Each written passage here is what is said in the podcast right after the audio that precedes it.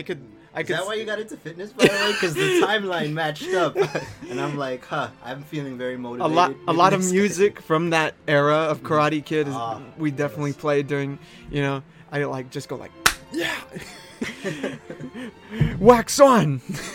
no, but Cobra Kai was a bit ridiculous this season, man, and I loved it. I loved it.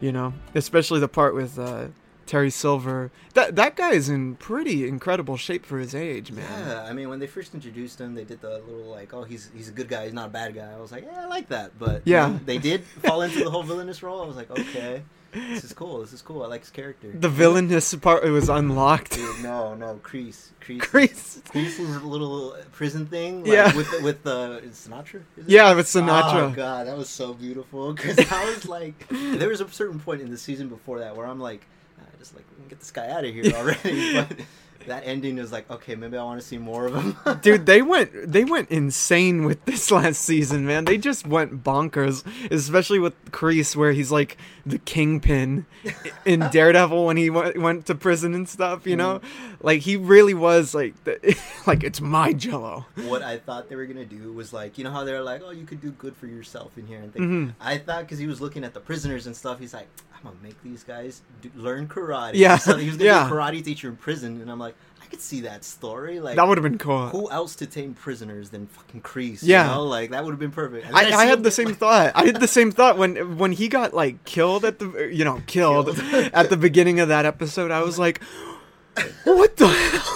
What has this become, dude? Uh-huh. You know. But um, I, especially with how they bring a lot of these characters back. Like this is, I think, fan service done really well in Oh, that yeah. like the guys writing this show are like who do we want to see Mm-hmm. of the villains like pair up with fight off against and you see like when johnny meets with chosen, Chosen. they Oh, bring God. back mike barnes they Uh. they all go after uh, terry silver it's like what it, this is insane this is I got- literally I got your Vengeance reference. Yeah, Yeah, it was yeah. Like, ah, dude, was so good. this is insane this is like the, the the Avengers. It's like Mm. playing with toys. You know what I mean? Like, or or like um, it's like seeing the Rocky villains Yeah, meet up. yeah, you know what I mean? yeah. Like uh, Drago versus Clubber Lang or something. You know, Mm-hmm. Eh, eh, which they can never do with Rocky because they're just it's too late for them. But now Sadly. with yeah, sadly, but now with Cobra Kai, Mm.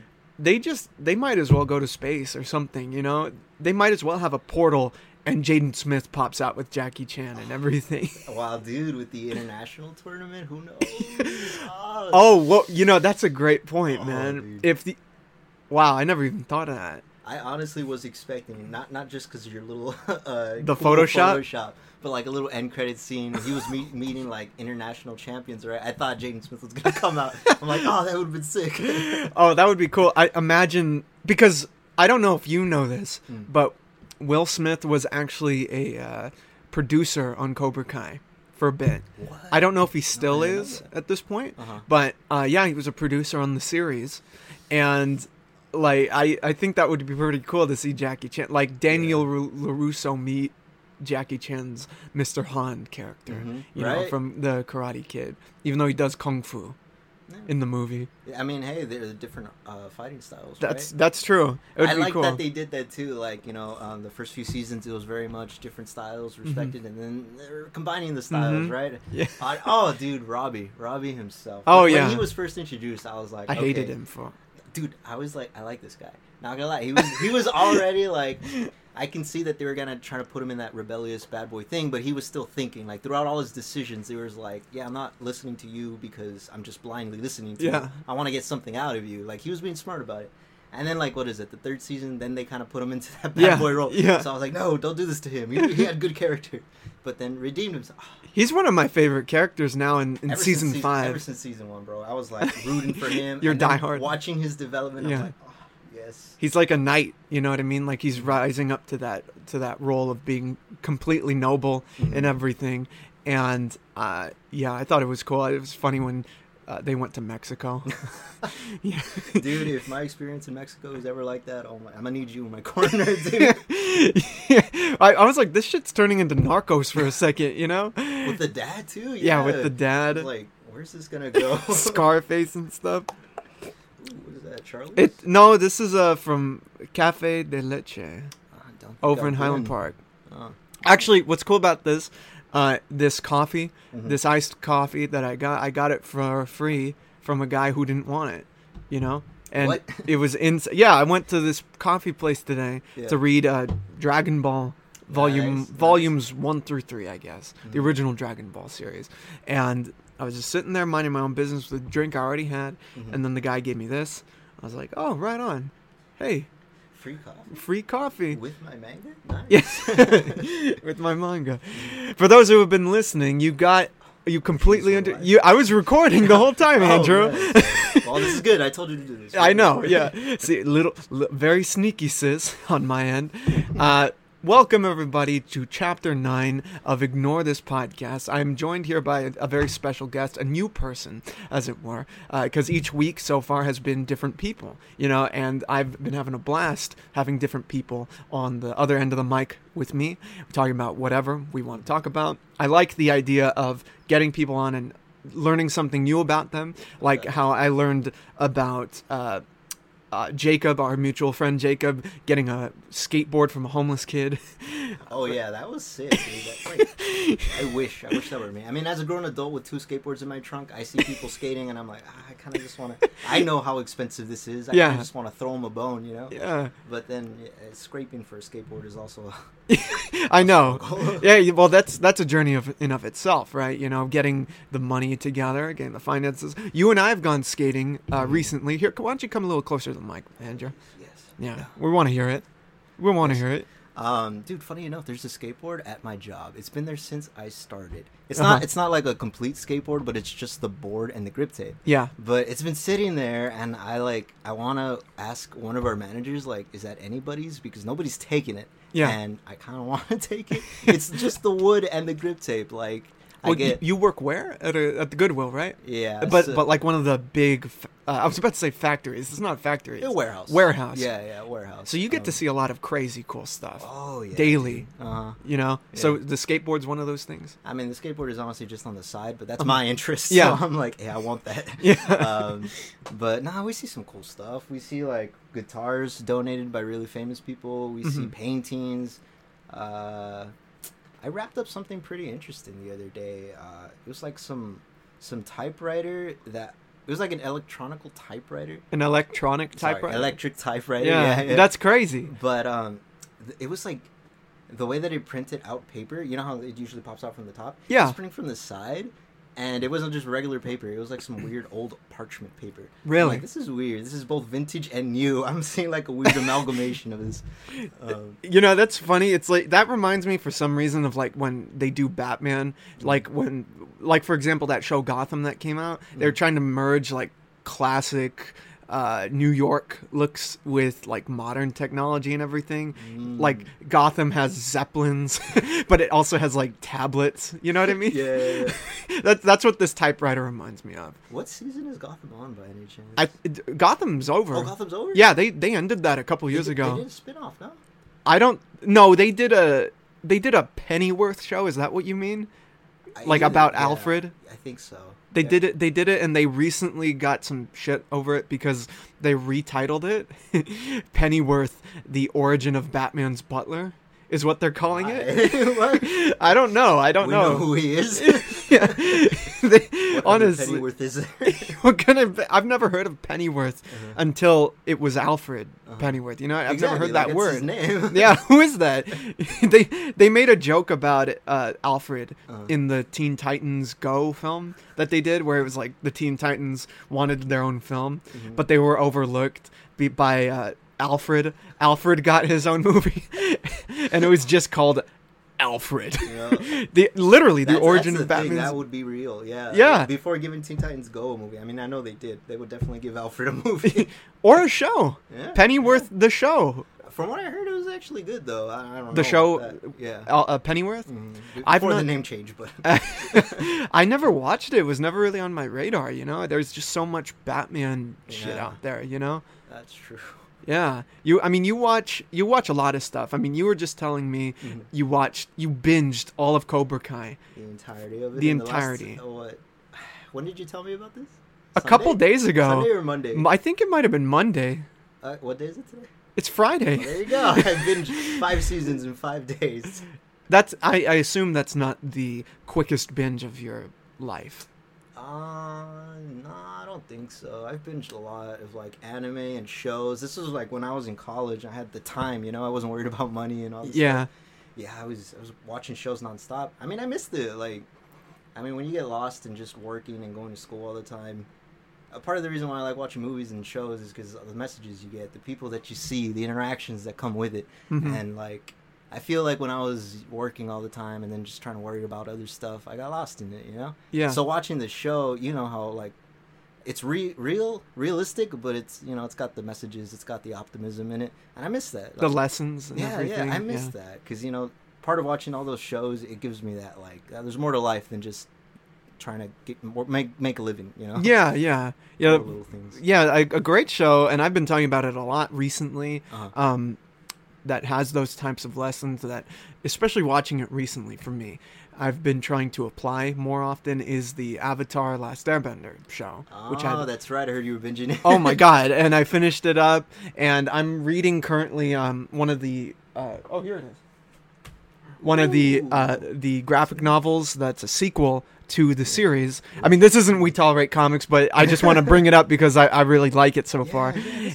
this is good. This is Yeah. sick. I think we get a few of these at work actually. Oh, right on, dude. It's by Dark Horse and everything. Yeah. Really cool. I want to read that and maybe some of the other ones, Mhm. and then I'll move on to Legend of Korra. But this show worked so well because of a lot of lessons, Yeah. the spiritualism that it would get into, you know? Mhm. And even something as silly and as ridiculous as Cobra Kai has those lessons Absolutely, throughout. dude. There was nothing that I liked seeing more than Daniel's arrogance. Like straight up, like Yeah. this guy, he's been the good guy, right, Mhm. for the entire trilogy. Yeah. And even though we knew his, some of his flaws, that like he was really aggressive, he was quick to anger, right? Yeah, he was hot. But essentially, he was still the good guy. Yeah. And then in this show, you're getting all these perspectives because honestly, that's what that's what life is, man. Like so many of my problems can be summed up to miscommunication. People Mhm. just not talking shit out or Mhm. just assuming things. And like so in some cases when people are assuming that they're doing the right thing, they're not taking into account another person's perspective of like why they might but why they might be doing something bad.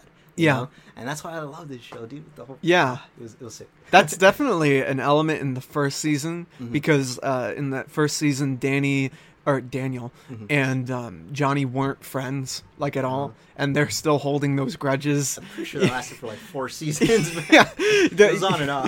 I one of my favorite moments is uh, is when Johnny tells Miguel about the Karate Kid from his perspective, and guy just doused me out of nowhere he just got out of nowhere. He just started c- creeping into my girl. well, weren't you broken up at that point?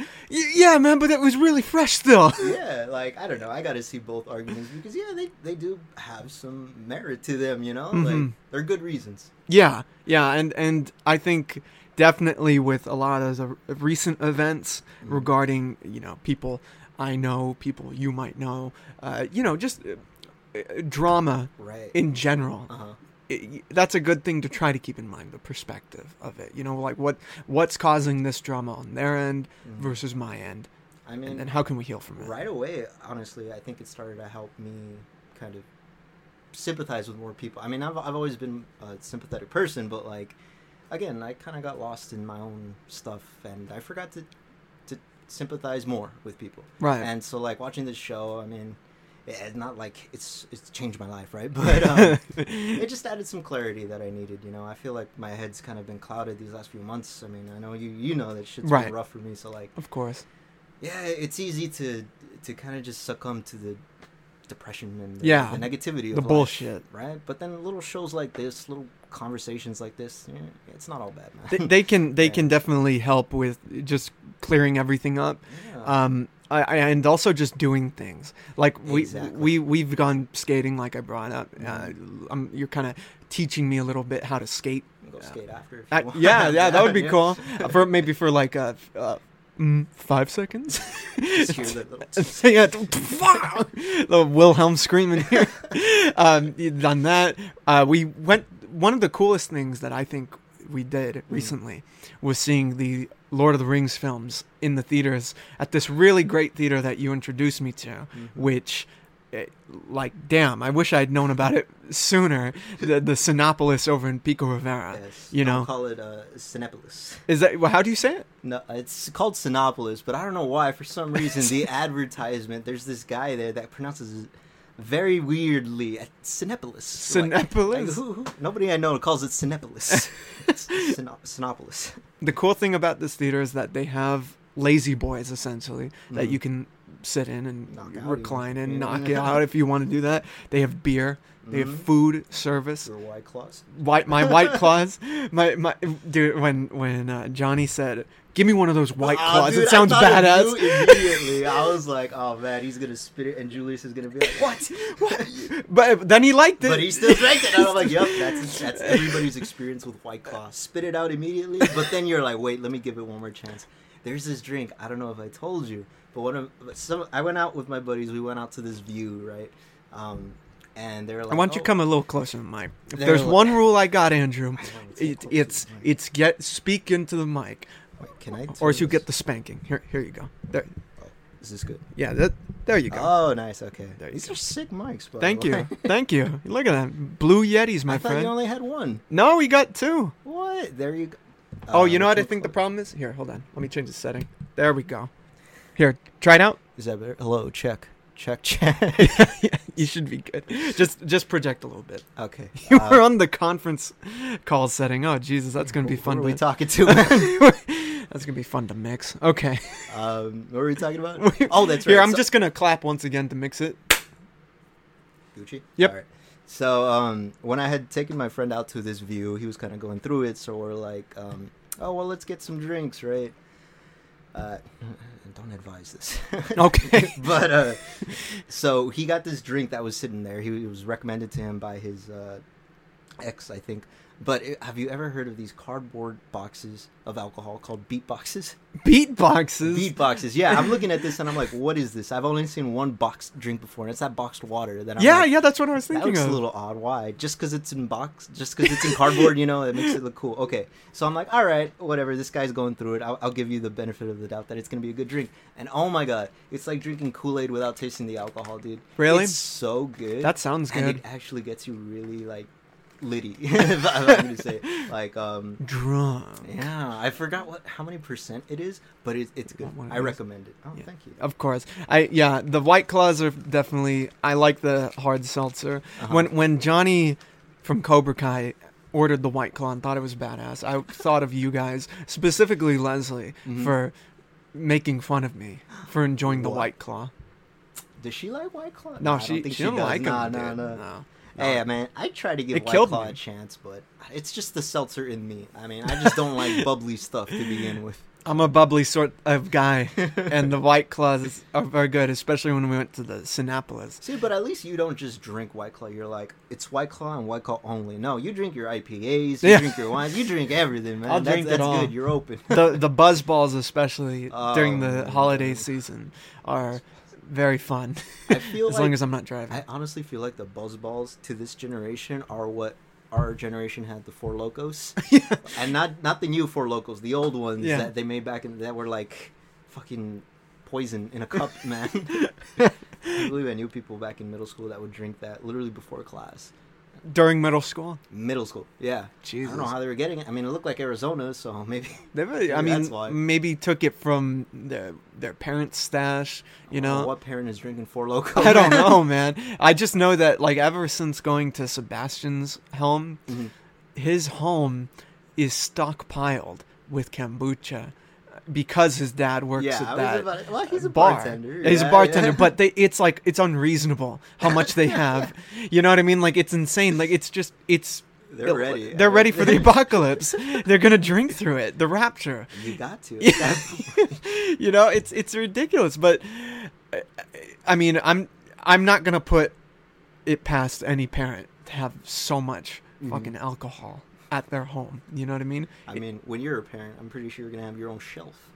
you know? Just lock that thing up tight so they can't get it. Well, right now I'm looking for a shelf for my books, my comic books, because Oh, as you can see, I have so many. I mean, I mean, I had to move them on the bed. Usually they're in that chair oh. that you're Oh. sitting in. You know what I mean? I have to. I'm thinking because there's a, a closet behind you, a slide closet behind you, Andrew, and I'm thinking. Oh, thank you. I'm I'm thinking of putting it in there so I can just open the slide door and then just pick up a comic in the bookshelf, Uh huh. put it back. All clean, Yeah, yeah, yeah. you I know? get that. You know what I'm saying? Oh, sick. I just noticed your Logan poster. Oh yeah, got Logan poster right below the MF Doom mask and everything. Yeah, it's it's it's fun in here sometimes. Your room looks like a prop, man. Like A like, prop? If somebody was filming an indie film about some up and coming teenager, like I would picture this room right here. I've done it. I've done it. You've done that? I've done it. I've filmed a couple of things in here. It's- really? Yeah, I filmed this one uh, little short film for a class that I was doing, Mhm, uh, film class. mhm. Um, it was called The Sighting of Elephant Hill, because Elephant Hill is just right there. Yeah, And yeah. uh, it's it's a hill in You my town. Yet to take me. I know, I know. Wait, last time I was there, and I'll tell you the story in a second. Mhm. But last time I was there was a bit shady. I was there Oh. with Jacob. So Okay. uh, what happened was uh, I filmed this uh, short film with uh, Angel, and we were we we filmed it about this guy who saw an uh, an alien. A UFO thing, a of sighting of a yeah, and uh, it's, he gets obsessed and he starts hunting it down, hunting down the information, and then it ends up at the hill. Mhm. And we had this cool, you know, that Justin was in it as an alien. Uh, Sick, it, it was it was a really confusing film, but Uh-huh. a lot of fun to do. His girlfriend, Angel's girlfriend, was in it. Uh, who, Luciana was a big help and everything. Nice. Yeah, yeah, a lot of fun. But um, yeah, Elephant Hill. I don't know. I I haven't been up there in years Since that film, or just since this incident that happened when I went up there Ah, with okay. Jacob. Uh-huh. Because what happened was, do tell. well, what happened was Jacob and I. would- Jacob and I like to go on hikes. Okay. It's been a while since we've been on a hike, Mhm. but we there are a lot of hilly areas near us, as you know. yeah. and um, we go on hikes sometimes, go on walks a lot, and we would go up to this place called Elephant Hill, which Mhm. is near where I live, Uh-huh. and we'd climb up it, and it's a really nice hike and really just long pathway. It's called Elephant Hill because the lanes are like trunks, you know what I mean? Uh, yeah, yeah, yeah. And you get a really beautiful view of everything at the top. Beautiful v- view uh, that goes from, you know, uh, Los Angeles to Glendale to uh, way out to like on the way to Riverside and everything. You know, Damn, no way. Yeah, and nice, on a dude. really clear day, Yeah, you yeah, yeah. see uh, Long Beach. uh, You know, you you know the big um, the you know where the uh, the, the, ships are, the bridge, right? and Yeah, yeah, everything. yeah. The thing, those pyres up there. You know, You can see that. you can see on a very clear day. Right, right. On a very clear day, if you you know squint your eyes and shit, you can see it. So sick. Jacob and I go up there, Mhm. and we're chilling, and we see ominously in the dirt, we see a machete stabbed in the ground, and there's a note that says something along the lines of "Go no further." You know? what on the machete? Yeah, What and the we're just Jacob, as you can imagine. Uh-huh. Jacob's like, "Wh- wh- "What is that fool? What is that fool?" He's like, "What is this?" I'm like, "I don't know, man." Um, Uh. but I take it out, I pull it out, I just chuck it away into the fields, and I destroy the letter because I'm like, you know what? This is kind of creepy. Uh-huh. I don't want to know anything. Let's forget this ev- even happened. Uh-huh. We go to the very top of the hill, where a lot of people to this very day they drive their trucks up there Mm-hmm. for you know uh, the nice view at night, uh, play music, you know a lot of ranchera music and shit, like foo ass music. You know, smoke weed up there and Yeah, yeah, everything. yeah. And uh, we go up there. It's completely empty, but there's trash everywhere, and there's a trash can up there just normally because a lot of people go up there. Yeah. But this one time that we went, there was another note that said, "Pick up your fucking trash or don't fucking come back." And we're like, "Oh, this is a bit ominous." Two notes. It was him. It was that environmentalist there that was like, you know what? I'm tired of seeing all this trash here. Let me set up this machete so people stay the fuck away. Yeah, yeah. The the one time the environmentalist became a slasher villain. That's yeah, that's enough. That that could be a good slasher film, right? The new Uh, the new slasher for this era. the environmentalist. uh, what what happened was after that, uh, we see in the distance below in the below lanes this Uh-huh. pickup truck slowly driving up What to our fuck, direction, dude? and we're just we we don't know that they're you know coming up here for any sort of re- like we don't know what they're doing, right. but we just feel like okay, it's time to go. Let's Mhm. go. So we start walking away. We're keeping an eye out. It's one of those hills where it's so steep you can see below. You know, it's like layers upon layers upon layers of hill. You know, Yeah. and you see the truck in the distance, and it's coming up slowly. Little dirt, fucking flying behind it and everything, Going up the hill. going up towards where we're we were, and we leave. Uh-huh. And then we see in the distance, as we're going down, we see up at the top that truck gets there. Mhm. It does a little circle, you know, just a little circle on top of the hill. Uh-huh. Weirdly enough, and then it starts coming back down. And we're just looking at it. And I think our imagination might have gotten away from us, so we just start running. I'm like, Jacob, run! Run! At that point, your legs took over. Yeah, honestly, we were wa- running down the hill. Don't run down a hill because No, it's dangerous. No, I've made that mistake Oh several times. no, man! I, I'm we're lucky that neither of us fell because it's steep. It's steep, man. And the thing is, we chose the steeper Oh, option. Well, you guys were avoiding the truck. huh? Yeah, yeah, because they're not gonna rush down, you know, with their truck. But we, they're. It looks like they're following us. We're just like, Shit. oh, we're we're getting out of here. Yeah, and then yeah, when yeah. we finally got to uh, Collis, which is more civilized. I mean, their homes there at least. So, like the suburban streets. Yes. Yeah. okay. Yes, we get down there. We're just like, okay, we're not going up there for a while again. And it's been it's been years. Since It, you've been it's there. been years. It's been maybe this happened in 20 2018. So it's been a while. Yeah, yeah, yeah. Um if I go up there again, I don't know when or how or why. I would. I would love to accompany you, yeah. but if we were to go up there again and see a machete on the floor, I, w- I wouldn't be surprised if you were bestowed powers as soon as you, you know, yanked that thing out. out. dude. Like, yeah, I was half expecting you to say that the first time. I'm like, you you had the gall to pull out that machete. Lightning strike down upon you. Come on, like, come on. Well, I should have kept it. The machete. Yeah, because like if they come up, like I have a weapon at least, true, right? you know. true. Yeah, but I was just too panicked at that point. I was just like, "Oh, it's a curse." You see, man, like I love nature and I love going up specifically really high spots. Oh, yeah. to just get a view of everything. But something spooky always gotta happen, dude. it's nature. It's nature. The unknown, you know. Um, I had, not not something similar like that, but like uh, in Cabo State, you know, where I took Yeah. you last time, dude. That that moment when I had gone after hours, um, like I I know a couple people go up there at night and stuff, and I was up there alone, just trying to think over some things. Um, so I knew like risk is high, but I'm gonna stay where the entrance was. You know where that gate was. Where Yeah. we sat down on that log. yes, Yeah, was- really nice spot. Right. I was just chilling there. It was maybe about 11:30 at night, and I'm like, eh, if somebody does come up here, I can see them. The entrance is right there, Mhm. right? So I'm just like looking into nature. It's dark, so I don't really see like depth. Like I don't see Yeah, how far yeah. things are or where how high things are. You know, everything just looks like black and shadow. And um, dude, just remember seeing this big blob come out of some like I guess like I'm just looking straight, right? And um, l- little by little, there's this blob coming towards me, and it's getting bigger and bigger and rounder. And I'm like, "Is that a bear?" Like, nah, that's not a bear. This is. I'm like thinking, where are we? Um, Altadena. Yeah. I'm like, are there bears there? Nah, but there are other animals there, and Oh, it was yeah. getting closer. And then, very faintly, I see like two little, two little glowing things. Oh yeah, So almost like the reflection of eyes. You know. Yes. So I'm like, okay, it's time to go. yeah.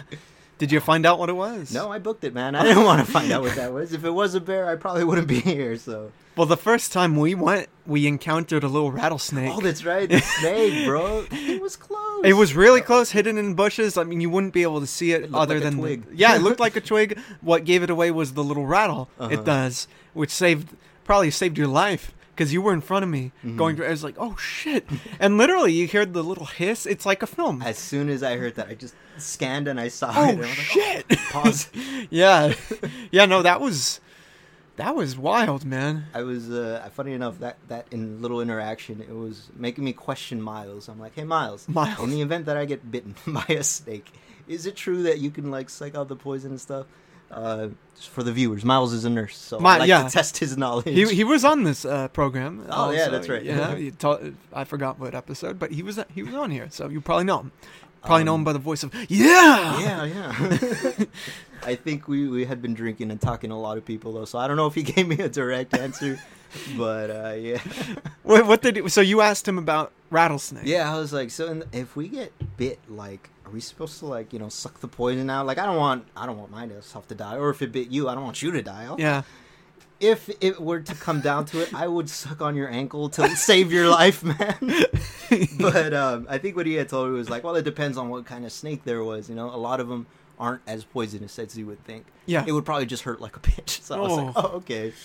Let's Oof. just avoid them altogether. Just avoid all the snakes. All the, all the snakes already, man. to man. be fair, though, that was the first time I saw a snake up there. I saw deer. I saw rabbits. Uh huh. Things that won't harm us. Yeah. That snake was the first one. Yeah. That was, and it was in that defensive position. So you know that makes you frightened because Yeah. it's frightening. It, it coiled, man. Yeah, It, was yeah. about a strike. It Cobra coiled. Kai. I know, what, I know what a striking snake looks no like. mercy.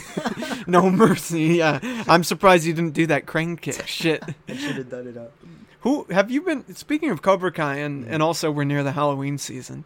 I. I think that um, Miles, speaking of Miles, also Mm-hmm. should be the Karate Kid for Halloween. dude, like the like Daniel Daniel Larusso. Dude.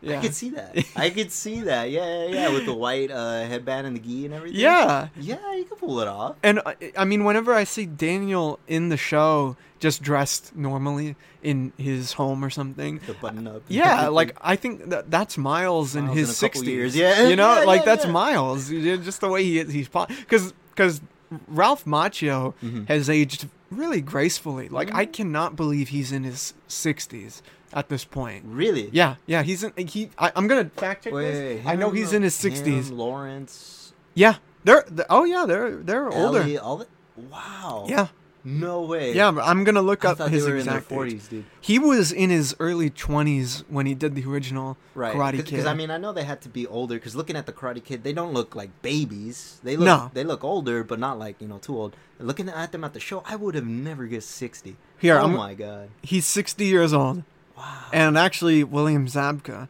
the guy who plays um, what's his name, uh, uh, Johnny, Yeah. is 56 years old.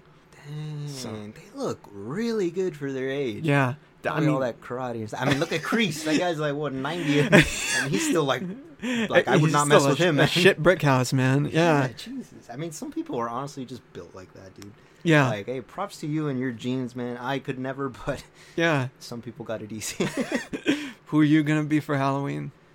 Uh, this Halloween, you know? Have you thought about it? Because who were you I haven't really thought about it too last much. year? You were Trunks, right? From Yes, Dragon Ball, Yes, a very, very out of the cereal box, uh, homemade trunks, but Mexican Trunks. fuck, what's the Mexican word for trunks?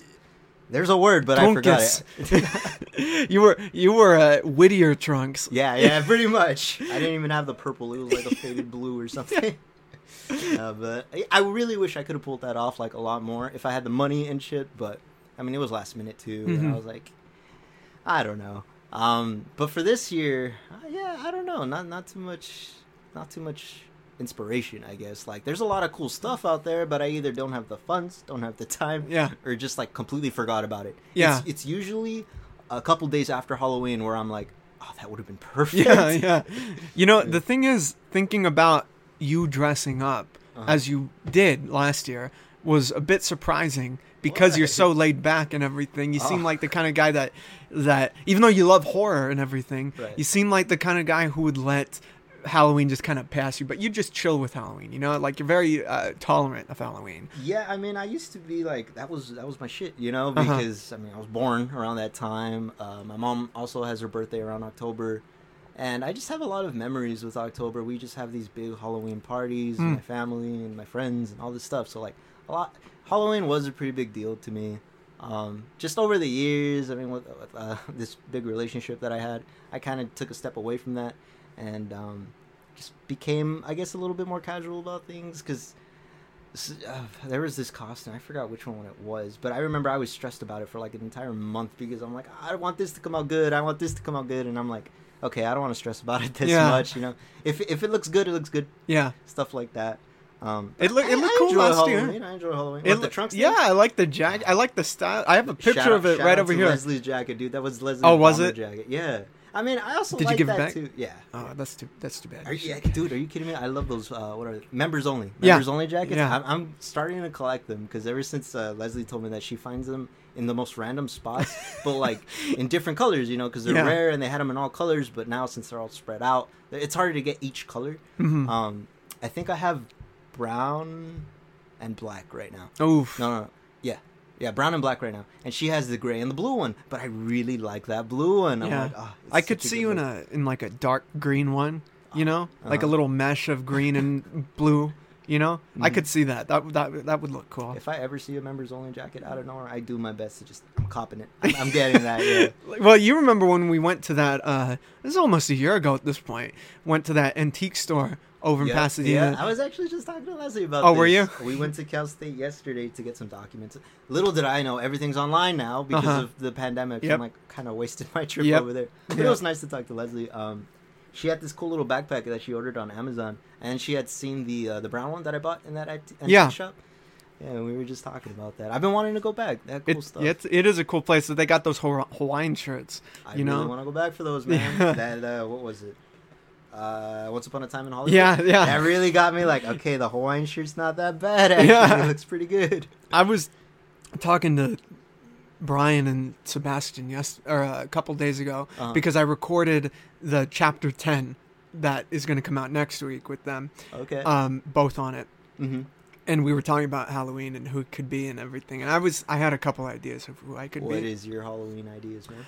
well I was thinking the first one was a joke from Brian that Okay. I think could work, you know, uh, if I get like a fake beard. Even though I have some facial hair, Uh-huh. I would need extra I beard. need that fake from the pool. Yeah, I would need the the assistance. It would be Morbius. Dude, yes, yes. I I told you when I saw that movie, I'm like, you can pull it off. That's the thing. Like, I know the, the movie's being memed on right now, but it. That's why. That's why to do it. again? Jared Leto. Jared Leto. Yeah. He's still a handsome man. He and you look almost like him with the hair and Come like, everything, now. the stature.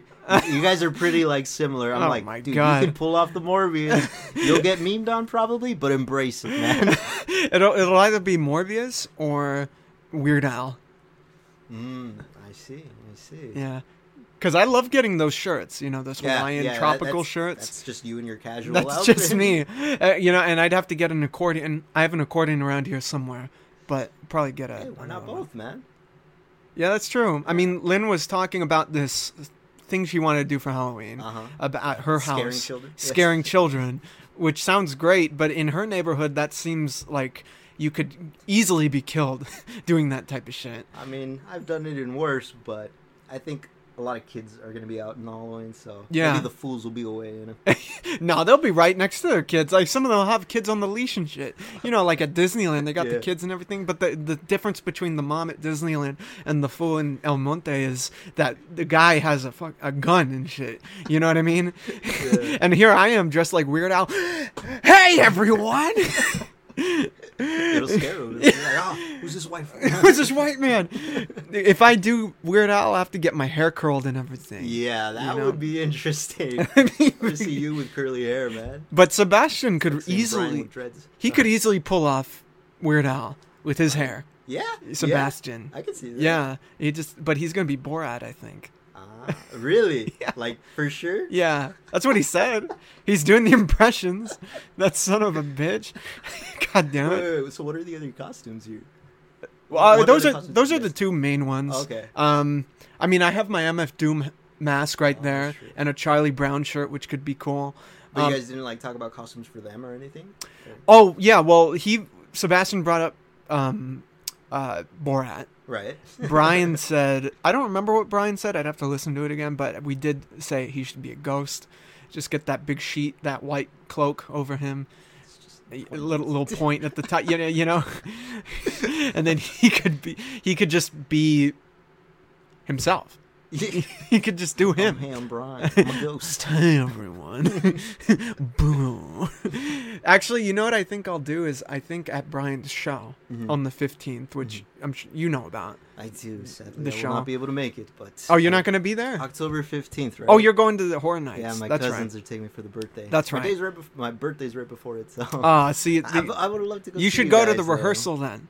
When's that The- gonna be? it's the day before. It's on your birthday. Oh well, I still don't even know what I'm doing for my birthday. Okay, so- well then, you know what?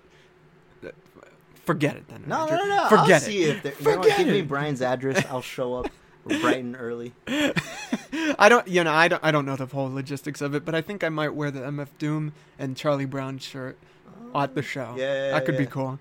The MF Doom one especially, dude. I really like this one. Yeah, it's metal. Yeah, try it on, Andrew. Look at that, the little ruby at the top, at the brow. Yeah.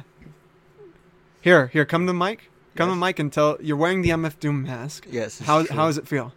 empowering? Not Em- gonna lie. Wait, didn't somebody else wear this on the show? I did. Oh, you did? I You did. just have all your guests wear this. try to try to live through it through the discussion yeah but it's gonna be fun Yeah. sebastian's gonna come over later today i'm Oh. gonna give him a guitar lesson and then That's after what that was. Huh? Yeah. Yeah. I was gonna ask. 'cause, Yeah. Um, I know that you had said that you were gonna be busy until like later, yeah until um, around eight. and then when you told me to come over at three, I was like, oh wait, so are you still gonna be busy? Oh no i i will be busy from around seven to eight because i'm gonna be busy man, doing dude. guitar i am i'm too busy i'm too fucking gotta take it easy on yourself. I know, projects, hey, I know. all coming out really good. By the way, I saw that little um that little movie thing you did with Sebastian Brian and your other friend. Who, who It was it wasn't like a movie movie. It was I forgot what you call those types of things where you're filming them right and they have the audio going but they're not moving. oh um well i guess i guess it's a film uh, the one about my friend mackenzie right so. Yeah, yeah, yeah, yeah, yeah, yeah, where there's Brian and. Brian and Sebastian. They They, were so perfect at their roles, dude. Like oh that's just God. them. I know. Yeah, yeah. That was. just- it's a it's a little short film called Dear Mick Mick about my friend. Uh, it was a birthday present actually That's right. from my yeah, friend yeah, yeah. Mackenzie because she's um, I think she lives in Georgia now. She's all over the place. She's going to Oh. Georgia near Yale and all this good stuff. Wow. And she she's an actress who I've worked with on some project that I'm not ready to talk about yet, but um, under wraps. uh, under wraps, still in production. Um, but yeah, she's a really good friend, and Brian and Sebastian are friends with her and everything. So Cool. we for her- when she was leaving for her birthday, Yeah. um, we made this short film for her, Aw. saying goodbye essentially, and it stars Sebastian and Brian, and uh, they argue, and they're really good at arguing. Yeah, they really are. yeah, so that that was a lot of fun. That was a lot of fun. That was honestly really nice, man. Like I don't know if I've ever had such a heartfelt birthday gift. I mean, yeah, they they're all personal, right? of course, yeah, But um, yeah, that was that was really nice. That was really out of the box too. Like yeah. I would not expect anything else from other than you. You know, like Yeah. that's such a you birthday gift that ah, dude, I cherish that. Like Well, it's really nice. Thank you. Did you what what did you um have you ever done any acting or have you ever been in a, a little short film or Oh anything like that? I School was play? gonna say no, but you know Crystal. You know my cousin. Oh, yeah. Crystal. Crystal, n- please get rid of the footage whenever Oh, no. you can. oh no. We took this computer class um, in high school, and we were assigned a project, which was basically a music video, yeah. and she was directing it. And I mean, yeah, I, I, I very much try to like not care what people say, so I'm like, okay, I'm helping out with my cousin with a music video and stuff. But Wait, wait, before you continue, what kind of music was it? Was it hip hop, No. rap, country, uh pop? it was Linkin Park. Oh shit. Yeah, I know. so like, I, I like Linkin Park, especially like back in the day. That was my shit. Um, but you know, now as an adult, when I see myself crying on the screen to Linkin Park, Oh I'm like, oh jeez, okay. Maybe there's a little bit that I I want to take back, but hey, I acted my ass off in that little clip. My friend had slapped me Oh my for god. some for some uh, so you could some cry? realism. No, no, no. I thought it was to cry. I was about to say that, but I'm like, wait, no. There was a scene where like I had gotten slapped. I think so. I told my friend like, yeah, you can slap me, whatever. It's Oh, okay. I, I, in my little head, I'm like. A method, it's acting. okay. Yes, I'm like I, I've learned. I may not be an actor, but I know the way. so go ahead, slap me. She fucking slapped me. I was like, oh, thank you. Crystal has, I believe, she still has this footage. I think she showed Miles, but that's one of my uh, credits. on IMDb. yeah, yeah, listed. slapped guy, podcast extra in Crystal's music. slapped person. you know that it's funny you said Linkin Park because you know there's a reemergence of Linkin Park because of a, a meme uh, that's Wait, been going one? on where it's uh it's like for example Thor: Love and Thunder. But made in 2007, and it's the ending of the movie. It's like Oh, like the Transformers ending. Uh, I forget the lyrics, but oh. Transformers was was something, man. Little Yeah. When that when those were you a fan when the movies came out and stuff? Um, I think LaBeouf? I think if I was a fan of any of them, it was probably the first one. the first one was good. The first one the was first one it was good. fun for for me. The second one is just oh my god, like that shit. That's just, it's just racist. I mean, shit's racist. I mean, dude. And, and yeah, actually, looking back at it, it was pretty like, yo, what you, get, you guys getting away with this? mud flap and thought that was just edgy, right? At the time, I was like, "Oh, this is this is Michael Bay, huh? He's edgy." But then the movies honestly started becoming too Michael Bay. oh yeah, yeah. the, the lens flare, the the women and everything. I mean, even the women's so tan, man. from the from the beginning they were like that with her with uh, Megan Fox Oh, yeah, over yeah. the you know that shot of her over the The the, car. the car and everything you know bumblebee's getting a fucking lap dance essentially you know what I mean Yeah. like what the what is that I thought this was a goddamn Transformers movie At least they they stuck to like Linkin Park though. Like Mhm. with every movie, they're like, "Nah, this is our soundtrack. This is our guy."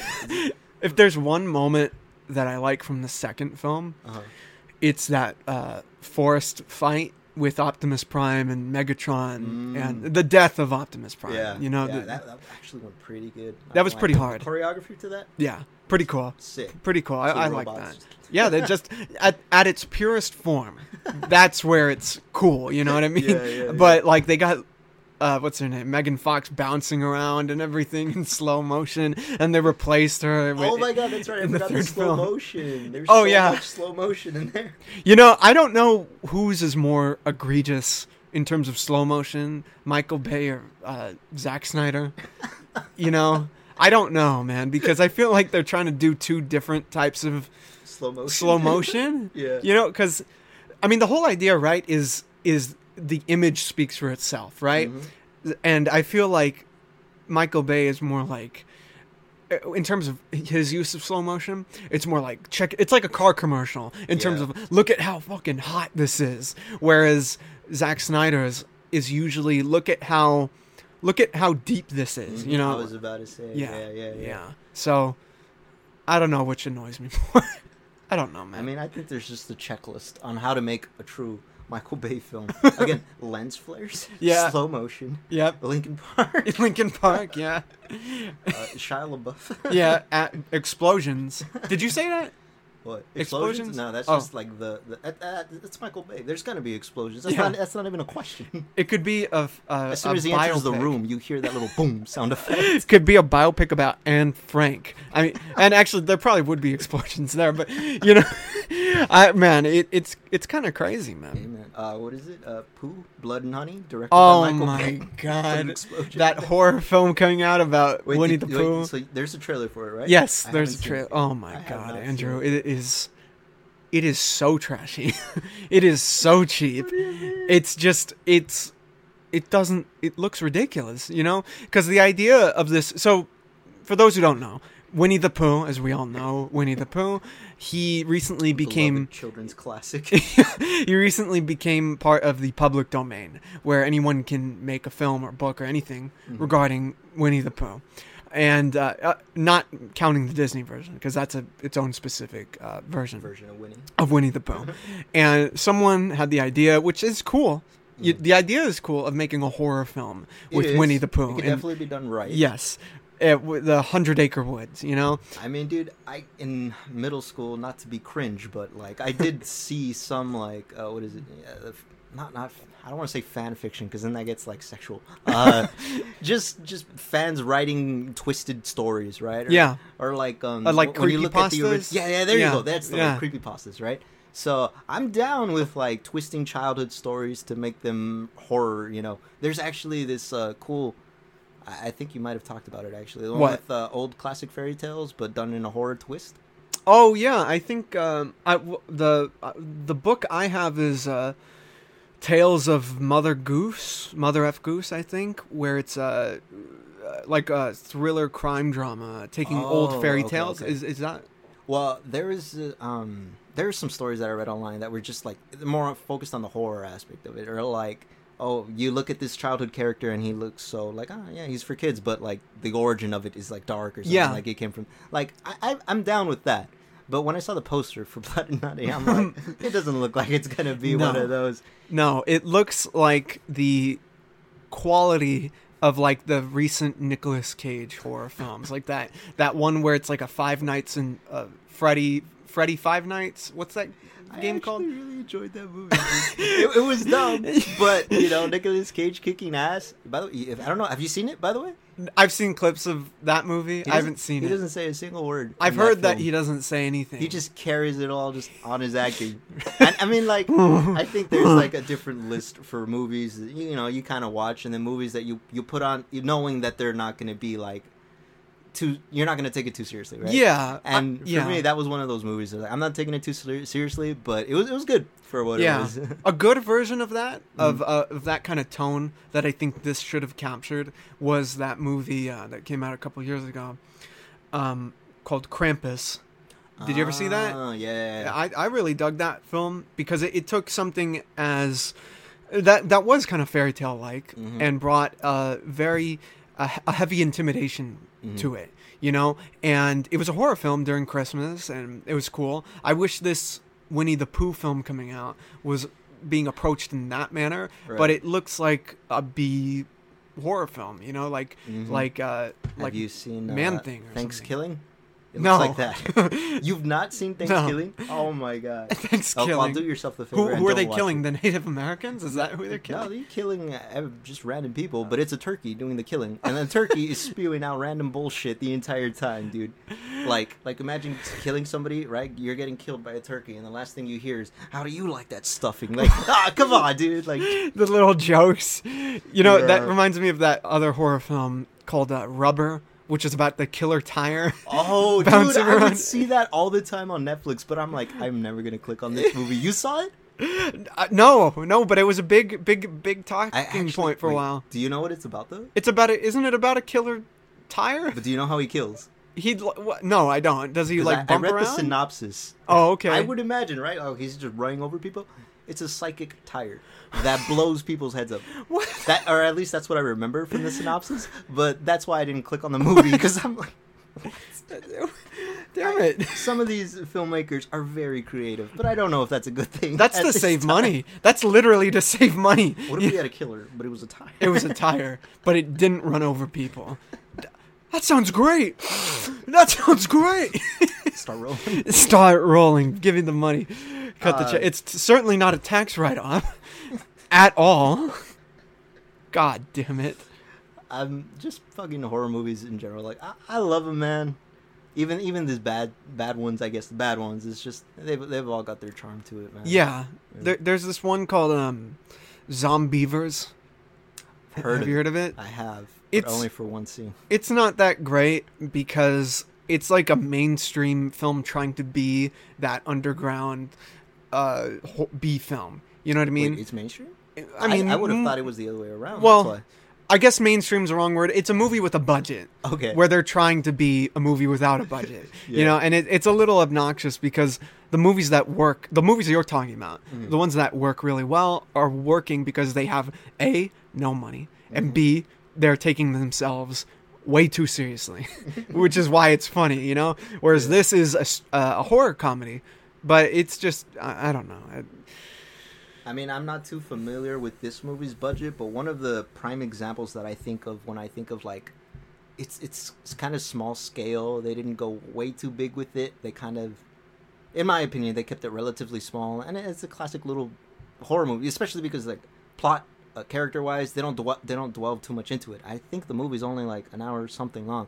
Killer Clowns from Outer Space. Oh, yeah. I don't know the budget for that, Yeah. but to me that looks like an example of what a B movie could be. Like Mhm. small scale, but done so well in Yeah. acting and just taking themselves seriously, but not too seriously. Yeah, know? yeah, they, and it's become one of the most popular It's cult my classics. fucking horror movie, dude. Like, Yeah. yeah, yeah, yeah. Well, the fact- horror nights, yeah. oh, dude, I can't wait. I mean, it's part of Horror Nights now. It's Mhm. considered a horror film, not a horror comedy, Not a cult, spoof or something. or Yeah, horror yeah. spoof or anything. It's it's something that surpassed that line Mhm. of like, yeah, it's it, it's not the best. It doesn't have the biggest budget, but hey, it's it's a part of horror iconography, Hell you know. And clowns are already pretty fucking ridiculous and it can be scary. Have Have you always been into like horror movies or something? Because I mean, I was watching. The reason why I think I enjoy them so much is my mom put them on like Mhm. since I was four.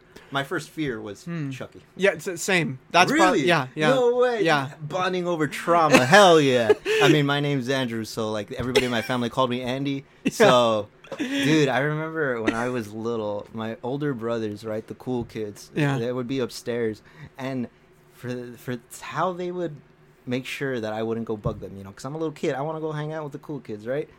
Since we had a staircase that went up and then right. When I went up and turned the right, do you know what they put on What? top of the stairs? The the what? cassette for Child's Play, Oh, the little man. fucking Chucky doll Yeah. just staring at me. So I'm a little kid just looking up, and I just like scared as a, I go running back downstairs. Yeah, yeah, no, that was it for me as well. Trauma tra- tra- traumatic. I can say that was like my first first fear though. Yeah, yeah. same here. Um, oh, okay, so why, why was it scary for you?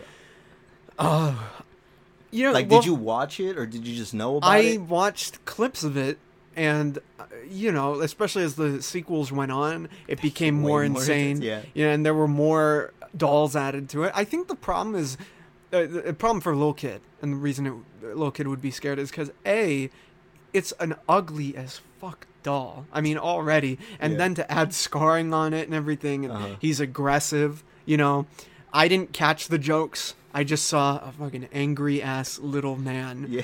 doll thing. Oh god! In the third Killing movie, when the effects get he's fucking running around all Yeah. over the place, it's terrifying. It is terrifying, but that for me was the reason why even the the the image was too much for me to handle. Literally, um, say, man. Yeah, as time went on, I could I can watch it. I'm like, you know, this is this is ridiculous, and and I'm a fan of uh, the guy who plays him, Brad Dourif? Brad Dourif, yeah, Mhm, who is yeah. in Lord of the Rings Yeah. as uh, uh, uh, Grima Worm Wormtail. Little worm. Yeah, and he's a great Hated actor. that fucking. I, I didn't know that he um killed uh, what's his face Saruman. Saruman. Yeah. I had when you had told me about that. When I went home, I saw the clip. Oh yeah, like, why did they take this out? Like, it's so good. Yeah. it's so good. Yeah, and there's a behind the scenes of it where uh, he he's they're they're on the set and they're talking about you know the scene and uh, you know Grima's gonna kill Saruman and uh, after one of the takes Brad Dourif comes up to the camera the behind the scenes camera and he's like you should see me with a 35 Magnum I'm awesome with it and then uh, it's actually really cool because Christopher Lee Sir Christopher Lee the Mhm. past uh, knight he fought in World War II. So he was a, a British intelligence agent, I believe. So he would go into battle and everything. Uh, He's part of the basis for James Bond, actually, because he was related to. I think he was like the brother-in-law to Yeah. Ar- Sir Arthur Conan Doyle, the author of Yeah. James Bond originally. Um, but th- they were on set for the Return of the King Mhm. in that scene where he gets stabbed in the back. Mhm. Peter Jackson says, "Hey man, when you get stabbed in the back, I want you to yell like, "Oh, I'm getting stabbed in the back." And then Christopher Lee's like, "Now you see, that's not the Yeah. sound someone makes when they're stabbed in the back. Oh, It's more of a gasp, Yeah. you know? So you get the air just taken out of you when you're stabbed in the back." Mhm. And then Jackson's just like, How do you? "How do you know that?" you know what? I'll just take your word for it. Yeah. you do it the way you want to do I, it. I saw that gasp in that little, you know, clip that they did. Yeah. Oh. yeah. Yeah. and it's like, hey, it's behind the scenes to the film. You know, I was wondering because, like, with that film, I expected it to be more dramatic, right? Yeah. Like, I did expect Peter Jackson to kind of have that direction with it, but when he did that gasp, it did sta stand out to me. I'm glad to know it was because it was a more realistic interpretation. yeah, Like, and he would ah, know. So yeah. Christopher Lee's just like, dude, I will kill you, Peter Jackson. You will not exist after this film if you don't let me. for what he gasp. did to.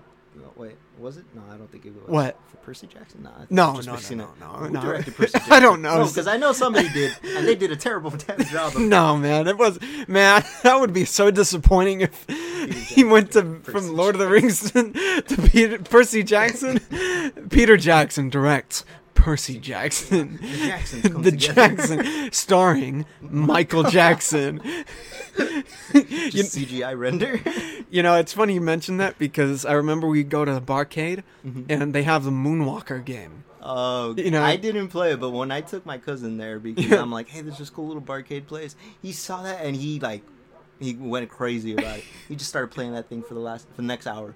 Well, it was great. Here, let me play. Did you play? it? You played the Michael Jackson Yeah, thing? yeah, I played it. and I was doing Michael's voice while playing it. It was great, you know, like because it's like one of the, it's like the uh, X Men arcade game, Uh-huh. the uh, the Teenage Mutant Ninja Turtle arcade game, where it's uh, you know, it's it's not a platformer, but it's um where you you, you know it's two dimensional. You're Yeah, walking across the screen through the Uh, cities uh, and side everything. scroller, right? Side scroller. That's Side that's the term. And you're Michael Jackson fighting all these people from the movie Moonwalker, Mm-hmm. like these trash cans, your kill, killer trash cans, businessmen, and your fighting moves are dance moves. So you know you do the the the the tip that he does, you know, the little tip, Yeah. tipsy and uh, and smooth criminal, and then you do the little kick joint and everything, the scream as a power up, and yeah, I'm I'm going around doing the Michael Jackson voice, like I'm walking around like, look at the little trash can. Oh my god! I gotta try that game, dude. you gotta do it. You gotta do it with the Michael Jackson voice add-on pack. You know, I don't know if I can. I, I, you gotta soften it, huh? exactly. And and the sad thing is, Mm. We all have our opinions on Michael Jackson, especially you know with with the controversies regarding his life. People believe it. People don't believe it. But Where do you stand on the Well, here- Jackson? well, here's the thing about this game. It, okay. it didn't age well because part of what you locate in the game Don't and collect are children. you collect children as Michael Jackson Oh, on this side-scrolling game. So I Oh. have no choice but, while doing the voice of Michael, to say, Come here, little boy. I, I saved you. and the kids just disappear. He like opens his jacket and they just Oh disappear. God, and say, no. I got a little spot for you right here under my watches. Next to my giving tree, or whatever it was from South Park. Yeah. The gi- is that make believe thing that they had? They had like an imagination land. Yeah, he had Neverland. In the, Yeah, oh yeah, god, yeah. he had Neverland in his backyard. He's like, no, my name's not Michael Jackson. You're ignorant. Stop being You're ignorant. ignorant. You're ignorant. I Oh, that next time. I go to Barcade, which I think might be on um, Sunday Oh, cool. with Jacob, Yeah. I'll be playing that game Oh god. and doing uh, Michael Jackson. Michael Jackson voice. But I'm gonna include every time an enemy comes in, I'm gonna pretend it's uh, CPA, Child Protective or CPS, Child Protective Services, and every time the villain comes up, I'm gonna be like, "Stop being ignorant! Stop ignorant!" you know, Uh, that's gonna be great. Do you think that's the only Michael Jackson game out there? Official, officially licensed Michael Jackson game out That's a good question. There must have been like a lot. You know, Uh-huh. he, he wanted to do um more films in his early days. He wanted to play Spider-Man. I heard about that Yeah. actually. Yeah. Yeah, I wonder what that would have been that. like. Spider-Man Noir. Spider-Man Noir. Uh, well, I mean, he he would have. I mean, if he was Spider-Man Noir, he would have gotten to a point of just being white Spider-Man. You know, like he just did that transformation himself. And yeah, I really wonder what that would have been like. Michael Jackson as Spider-Man. Some of these actors and, and the uh, roles that they, I guess, wanted is they're they're really like out of left field. Honestly, Yeah. it's where it's it's not a bad thing. It's Yeah. not that they're reaching like one that always like kind of like wasn't not an I don't want to say an odd choice, but um just another choice that I hadn't think about was the whole Loki and Thor thing. Oh, When yeah. auditioned for Thor. I was like, it's not that it's a bad choice. I just really didn't see him, you know, playing it. But I've seen the audition tapes, and I'm like, well, he could if he really wanted to. You know? Yeah. But He- just he- some of these things are just crazy. He had a really good build, Mhm. uh, Tom Hiddleston, when he auditioned to For the play role, Thor. right? Yeah, he yeah, like yeah. bulked up and everything. It's just something about his face You know, his face didn't didn't work for that. Well, I think it's because he's kind of got the narrow, slim, Yeah. lean figure, you Yeah. know. And when you think of Chris, I mean not Chris, uh, Thor, you know, I think bulk, Bulky, yeah. You want everything defined and stuff. So And uh, Hemsworth looks like a lion Mm. almost. You know what I mean with his face. He's got that kind of like those eyes, those piercing eyes, the jaw. like, yeah. I mean, Jesus, that jaw you can cut bread with and shit. You know, and uh, I mean they, that worked out for the best. Yeah, I yeah, think. But sometimes where there's castings Uh-huh. and they're really good, like. It takes me out of the movie for a second because it's so good. Um, a good example is in the Tim Burton film Mhm. Ed Wood. Have you ever seen that? Ed Wood, not. It's Okay. on my, it's on my list. Ed, it's really good, and it's about the filmmaker Ed Wood. Mhm. And there's a scene. It stars Johnny Depp as Ed Right, Wood. of course. And there's a um, there's a scene where he's down on his luck because he's a really bad director of film, you know, and he's he's having troubles with the studio that he's working with Uh-huh. for Plan Nine on outer space in Mhm. outer space, and he goes to this bar in the studio a lot, and he meets with. Um, shit, what the hell is the director's name? It's, I feel like such a, oh my god, I, I should know this. He directed Citizen Kane. Um, you know what? Feel free. I'm looking look it up. Actually, could I get some water? real Yeah, yeah. Here, let me pause it while I look this up, and Andrew gets his water. Yeah, I'll take some. Thank you. Um, he is going to get us some refreshments. I'm going to look up the information, and we'll be right back with more information regarding Ed Wood. Yeah, I mean, some people literally trained for this, you know. Um, but it was Orson Welles. Orson Welles. Orson Welles. ah, yes. God, how do I forget Orson Welles?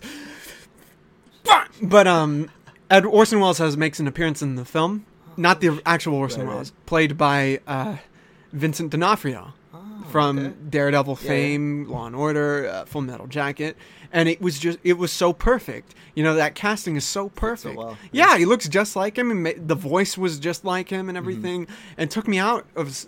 I was like, is that is that Orson Welles? Like, yeah, I love when that happens in films and Yeah. shows and whatever. But nowadays, it's it, they don't really do that as much as they do the um, shows that can, can afford doing the de aging in a, Mm. in an actor. You know what I mean? Like, you- you're saying they don't do that, or they do that? They they do that more than just getting a younger guy. you Yeah, know, like uh, even Cobra Kai did it with a, for a quick second with a Johnny Lawrence. Dude, when I saw that scene, it was, oh. it was too much. It was too much. I mean, the infamous, or I guess famous now, Luke Skywalker in Mm. uh, Mandalorian and Boba Fett, which they Mm. fixed. It, it's crazy. Like, I, what do you think about that? Is there? like de aging in film. Yeah, like especially when it comes to people who are who are dead or on their way out and everything. Oh. And where's the Well, ethical standing? I think that would be another case in of itself because de aging. I think that that wouldn't be bringing somebody back because that's that's just CGI. yeah, De aging, what I have in mind is you know I'm just getting rid of some wrinkles, making things more clear, or just you know really making them look younger.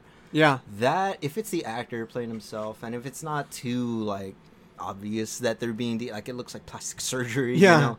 At that point, I- it just looks disrespectful to the person, you know. Like de-age them with class. yeah, Yeah, that, I mean that's my opinion with it. I don't really have a problem with de aging if the actor's actually there. But if an actor has passed, it would. uh I don't know. I- could see why it could be problematic. I would just say it depends on how it's done. I mean, look what they did with Karate Kid and Mr. Miyagi. They didn't bring him back. They used his old clips. yeah, Even when they showed us like, or when they, um, with an example with his wife, right? The wife never talked to him, but she, I, I thought that was really cool that the writer still kind of wrote something that felt like it was from him yeah. without having to include him. It Mhm. just felt like it was from him. I'm like, that's a good way of putting that. You don't have to bring him in there. You can just, you know, write it, write it the same way. Yeah. Did you ever see the last Ghostbusters film? Uh, it's called Afterlife one with, Paul uh, Rudd. No, Yeah. I, didn't. I wanted wanted to though. Okay. All right. Well, then I won't spoil anything, but they do do something similar to this, where they bring someone back and see in CG form, and it looked pretty good. You see- but the person is is dead Mhm. now. You know. Wait, was it like actually the person though, or was it because you know Ghostbusters? Was it a ghost? It was a ghost. Okay, well you Yeah. see, in that case, that's different, you know, because they're a. That's why I say it depends on Yeah. case by case basis, you know. If it's a ghost, it literally goes with the, you know, the, the theme. Yeah. know. But if it's a fucking just random movie and the character passed and you want to bring him back, then I don't know. yeah. It it's crazy. What about you? How do, how do you feel about it? I feel. I don't know. I mean, I, I I agree with you in the how it's done versus eh, how and why it's done. Mm, you know, true. um, in terms of the film's context. Because I thought in Ghostbusters, this last one, I thought the reasoning behind it was more pure than cynical. You know, Mhm. um, I I appreciated it actually them doing what they did. I was worried about them bringing back this specific character because the actor is dead, and that actor was a very big part of Ghostbusters inherently. So, uh, it was cool, and it was actually fulfilling. A lot of people who saw that film really loved that part because it it was emotional. It was it, it was pure, you know, Right. as opposed to what it could have been, right? For me, the biggest example of where it didn't work was probably Rogue One. Rogue. I was about to say, yeah, that's You know- everybody's. Kind of, why? Why did you have to? You know? Yeah, I don't think they did have to. I think they just wanted to show off the technology, did, but honestly. the technology wasn't there yet. Mm. You know, like it's there with the Mandalorian with Mhm. Luke. You know, Yeah. and that's probably because Mark Hamill is actually alive, and they You can use him as reference. actor that exactly Yeah. that can help, right?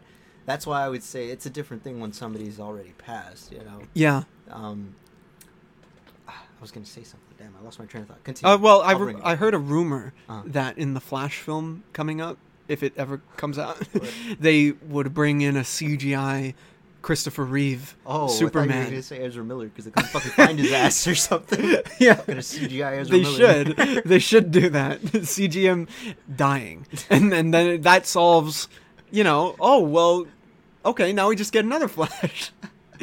um, so they're gonna CGI Christopher Reeve. That uh, that's a rumor I've heard that a CGI Christopher Reeve as Superman will show Well, I up. mean, context aside, what would you prefer? CGI, completely fabricated, or an actor that l- closely resembles that person? So like a Brandon Routh situation, because I think that was the idea of Superman Returns, is that it is that version of Superman. Right. I mean, I, I think there is still some differences, though. Oh, there- But I mean, are, like- there are. I mean, like evidently clear that you looked for a double. You know, like this person. Oh, like, someone who looks just like Yeah, yeah, Christopher. Reeve. Would you prefer Um, that over CGI? Probably. Um. It Because depends. I'm it depends. thinking depends. about a movie that they kind of did something like that, and it threw me for a loop. But I, I, you know, I'm honestly to this day, I'm still not sure how I feel about it. You know. You know. There's um. Th- there's a great example of what you're talking about Uh-huh. in Doctor Who, because in Doctor Who they've started back in the '60s doing that show, right. and There's so many doctors. Oh my god, so many and uh, so many that have passed at this point. Mhm. And they wanted to bring those versions of the character back. So they would recast. You know, they would recast the first one. Mm-hmm. You know, the first Doctor, William Hurt, who passed away in a really sad way actually. They they've recasted him numerous times through the decades Yeah. because they want to involve that actor in the show, in the stories. And I feel like in those cases you have to if it is pertinent to bring in that character it's probably better to recast you know it takes me out for a quick second Yeah. but doctor who at least does a good job of paying serious respect and homage to w- william hurt at least you know the original actor to have played the first it's not doctor egregious, right? It's, it's no, no, they they especially the last time they Right. used the fir- his version of the Doctor, Uh-huh. they made a point to show that transition of from William Hurt, and then they recreate the fo- they reshot the footage of a, certain episode from back in the '60s, and they melded it like it started with William Hurt, and then it went to uh, I think his name's William Bradley, the actor who played um, Filch in Harry Potter, the Ah, caretaker, yeah, is that yeah, yeah. actor or David Bradley. David Bradley's the name, and he played the first Doctor in a recent uh, episode, like a couple years ago. And they recreated the shots, like the original shots of everything, and had him in costume and had him speaking the same lines. And they morphed William Hurt into David Bradley, Okay. and they that was their way of kind of like See, you know what I mean? like Yeah. that, that I don't mind at all. And see, what I had in mind was, um, did you ever see the film yesterday yesterday, yeah, with the the Beatles film, right? when yeah, they brought back um, John? You know, that was yeah, something that complete. They could have Yeah. gone with Paul. They could have gone with somebody that was alive, but they chose somebody that had passed. But obviously, it wasn't CGI either. It was a different. it was different. It was an actor, But yeah. you know, somebody that really closely resembled to him. Yeah, it looked- myself and the yeah. people, you know, older people that were there watching the film. I couldn't help but think like some of these people are like, is that is that him? Because it looked, it looked like it was, it was surreal because we all knew he, he had passed, but just It looked- seeing yeah, it looked like, just like is him. Yeah, like so like that. That's the case where you know they casted somebody right, but they did it for for a different reason. Like it wasn't just like oh let's get somebody who nobody would expect. They did it for a reason in that movie, you know. Um, Yeah. To, to kind of get over that issue that the character was having. I haven't seen that movie in a while. Yeah, me neither. I thought that that scene particularly was done really well.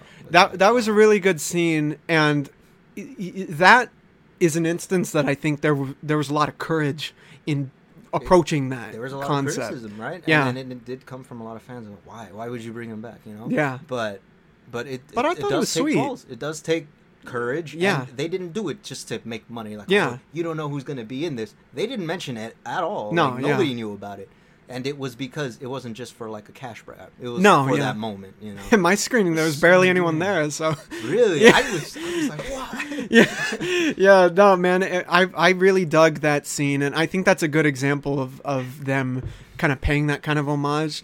Um, if they bring back Christopher Reeve Mhm. as Superman, Mhm. if they CG uh, have a CG Christopher Reeve, I think the only way in the Flash, Mhm. if I think the only way it would work is if it a looks really really good, Mm-hmm. like it can't look like you know um, how Luke looked when he showed up in Mandalorian. you know what I mean? It has to look how he looked, how Luke looked in Boba Fett. Mhm. It has to look like that, you know, whether that be deepfake technology or s- or whatever.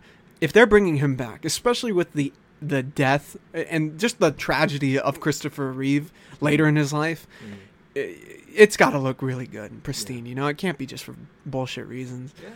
Um, yeah, I th- that's A and B. It has to be, it has to be for purpose. Mhm. You know, it has to be like I- think that John Lennon scene is actually a really great example of them using it for that character's journey, the main character's journey, and having a good lesson in there. You know, and That's exactly why I was thinking about that scene. Yeah. I haven't thought of that movie in years, Yeah. by the way. But the way that you were talking about, you know, bringing the different actors and stuff, Mhm. That was one of the first things that come to me. yeah, yeah, and and I like the I the line he says of like, oh my god, you made it to this age, because you know we know what happened in real life and everything, and it's tragic and. Man, it, it's really it really is a moral quandary, I, you know, with Honestly, bringing though, these that- people that back. film itself, it kind of just like, it was fun to see some ideas that I had been dwelling on since I was a kid come to life. The idea of a band not existing but you remembering it. I mean, who hasn't thought about Oh, that, yeah. right? Especially if you you're grow up singing playing music. Sublime, You're singing some like Yep. fucking cool band, and you're like, what if they didn't exist? What if I made this? Yeah. right? and I was famous. Right? Yeah. And in the movie, it happened. It was like this from in my from my knowledge, this is one of the only movies to do that. And Yeah. I'm like, I feel like everybody has thought about that Mhm. though, and they're one of the free, first people to do it. And it's about the biggest band. Yep. Like, like ah, it was so cool. Did you grow up listening to a lot of Beatles music? Yeah, mom, dad, grandpa, grandma, they were way big fans. And then in uh, middle school, funny enough, I had a teacher that would play the Beatles all the time. Oh, really? Yeah. Oh, yeah. Yeah. I, this is a question I've been asked a lot, especially with my history of Beatles music and everything, um, which I've never had an answer to. You know, I've never had an answer to this question. Mhm. Uh, it's actually two questions. okay. It's favorite song and favorite album. favorite song and favorite album. Ah.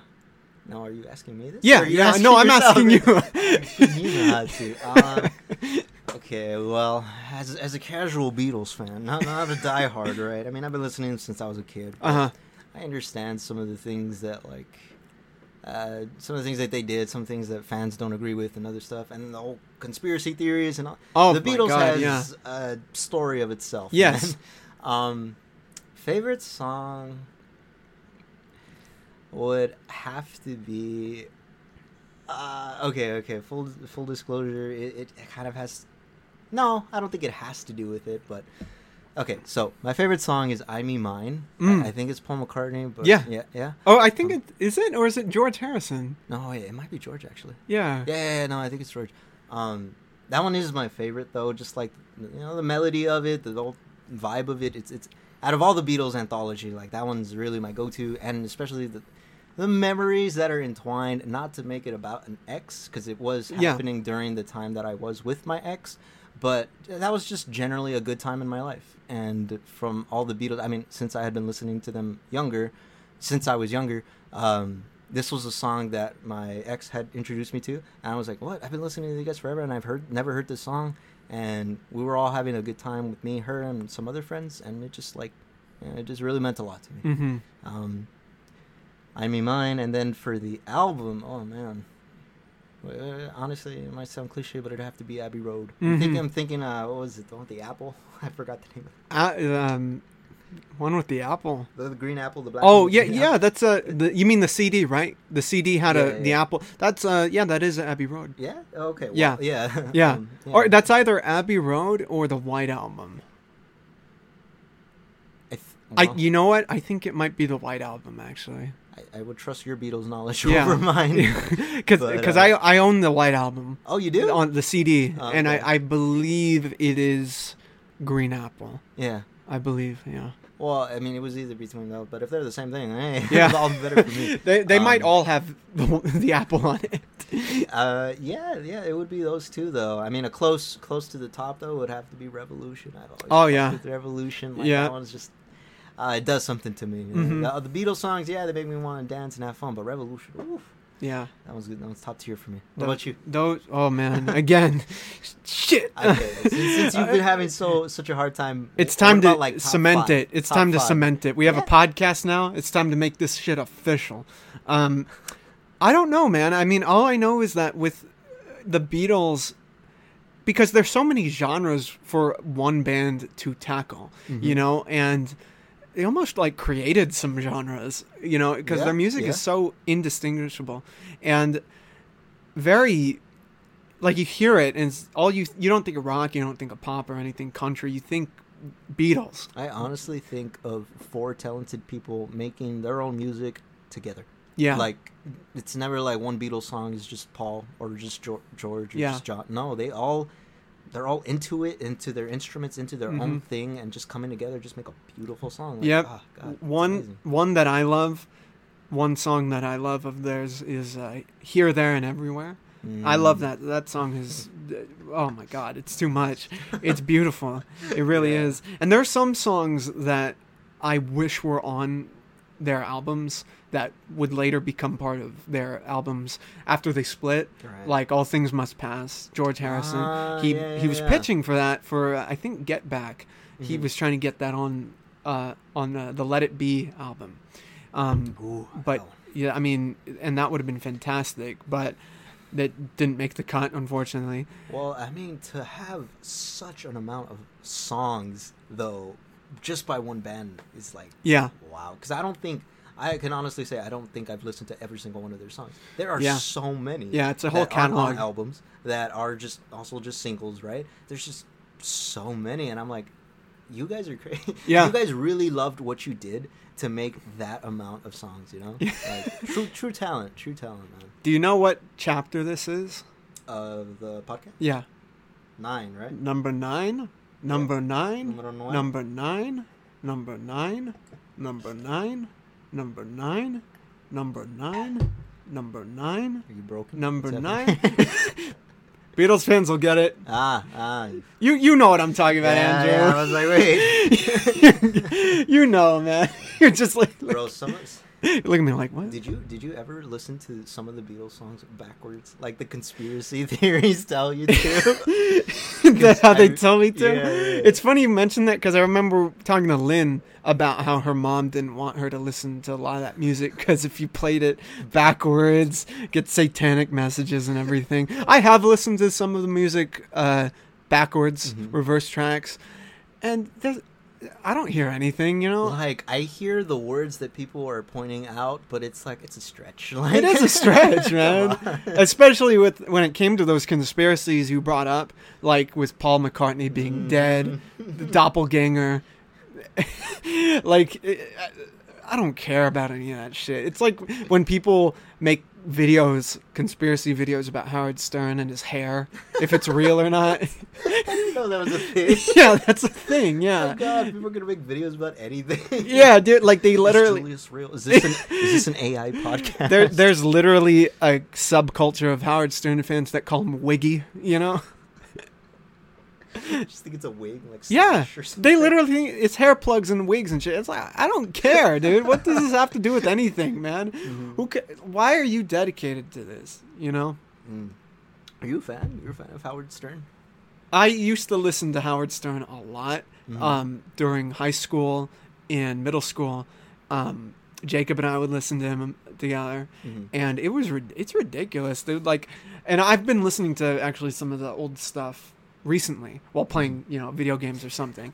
Like, Motivation for Kingdom Hearts. yeah, let me get through this shit by listening to, you know, prank calls with fart noises and everything. It's Good. great. You know, Eric the midget complaining about his plane ticket and meal not being covered.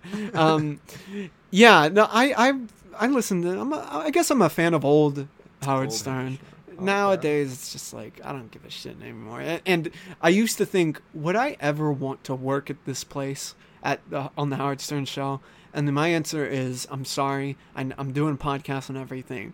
I mean, Oh yeah, that's The- what he does, huh? yeah, I mean he does radio, but podcasts the new radio, Mhm. which he'll deny.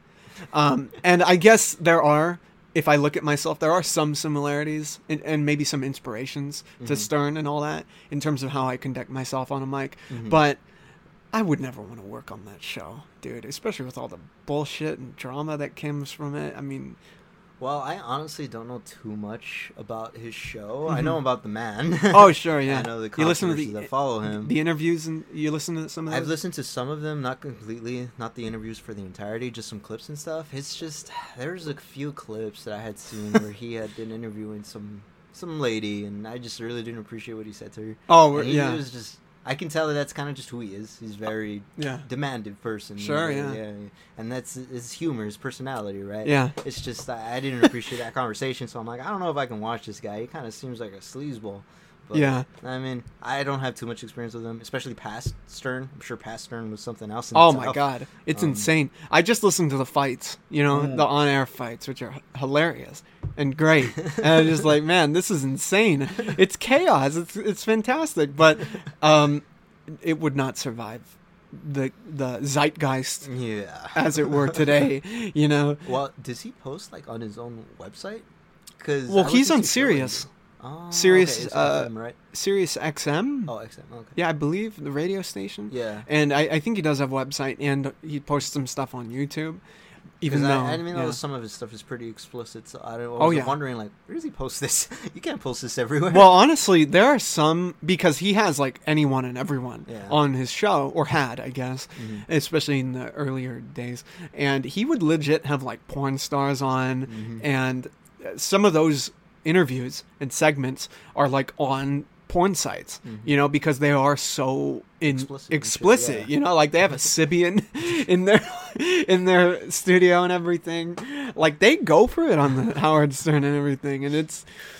I mean, it's great radio. Yeah, It's- yeah, it's a true. show. It's got everybody listening. Where, Right? where, where else are you gonna hear that type of shit? You know, it, it's I, I like it, you know, but um, I can't listen to too much during a certain period because Yeah. it's just very, it, it it does breed. I feel Mhm. some toxicity, Yeah, you know, yeah. and um, There's a fine line Yeah. you, you should walk when you watch stuff like that. You know, like Yeah. even when it comes to like Andrew Tate or shit or Oh, Ben yeah. Shapiro shit like that. Brother? you know, like brother. I always think people, you know, well, I don't, I can't speak for people themselves, but I like, I don't like to, I don't enjoy this, but uh, the reason why I watch some of these videos is just to get perspective on Mhm. what the other side is, is thinking, feeling, and how they see things, right? Yeah, And but I think sometimes people get lost in that. You're like, Oh, yeah. "Ah, what's this idiot saying? So you're hearing him, right?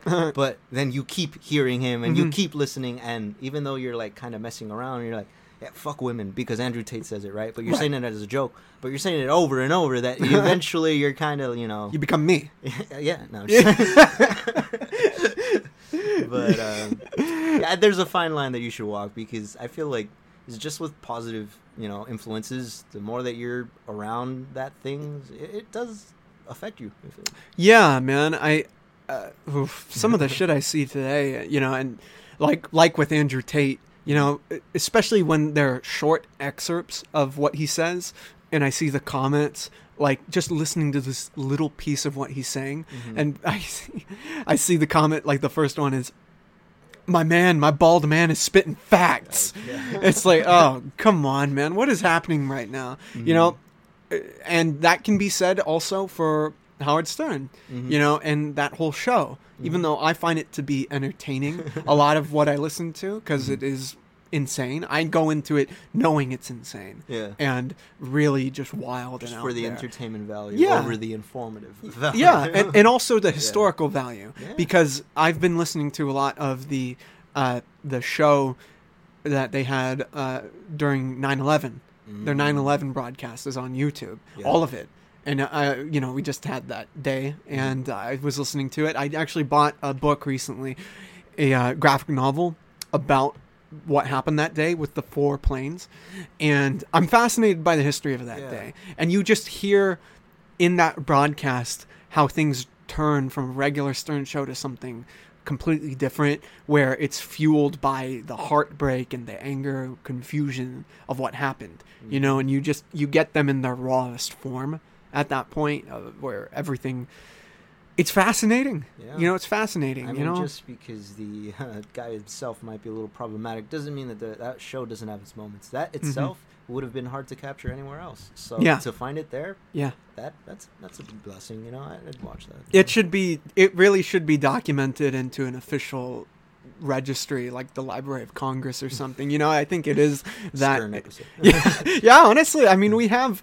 I think we have the original Star Wars theatrical cut I- inducted in the National Library of Congress, Library of National Congress, or something like that. Yeah, it, it's inducted into our national history. You know that that day, 9/11 being one of the most game-changing world events of the last hundred years. Mhm. This is a key, not the key No, actually, component. that's but- pretty pretty uh, accurate. Hundred years. yeah, yeah. This is th- this is documentation. There's so many things we do now every day that we don't even realize are because of that day. Yeah. You know? Yeah. The whole online privacy thing. Uh huh. Yep. The uh, uh, privacy, travel, uh, the reason we go into wars now. I mean, got everyone uh, uh, worried and guarded regarding our government, which is fair.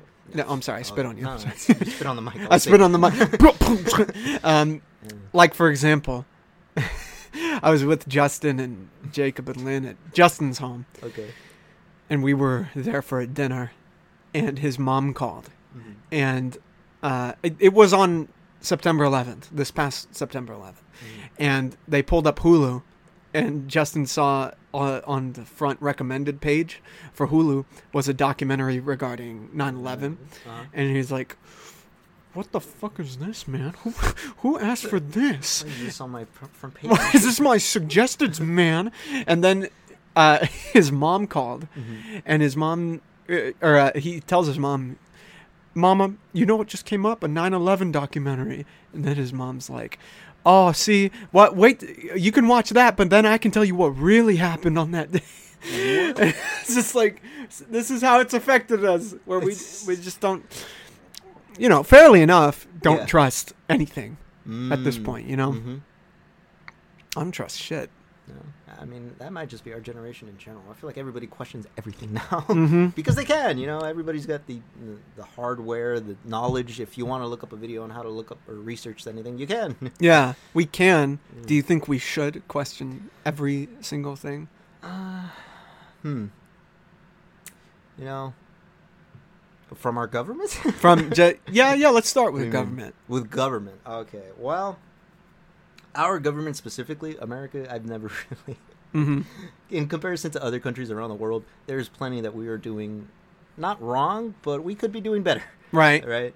So, um, I understand some of the reasons that we do things are for protection, right?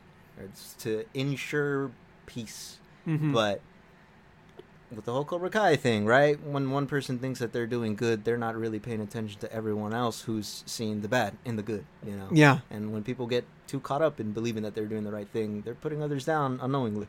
And I feel like our country has a long history of doing that. Whether or not they know it, because who knows to, who's to say that they do actually know what they're doing. Yeah. It's it's fucked up. Mhm. And um, yeah, yeah. I mean, you should definitely not rebel against your country, right? But don't follow them to a T, man. hmm I don't know. I'm always kind of a person like just just go based on how your experiences are because Yeah. some somebody can have a really good life here and really be grateful for everything that America offered to them. And Yeah. if that's their experience, then okay, yeah, it's Yeah. valid. I mean, the way I look at it is Uh-huh. that my world that I operate in, the Mhm. world of school and work and friends and family, that's huge for me, right?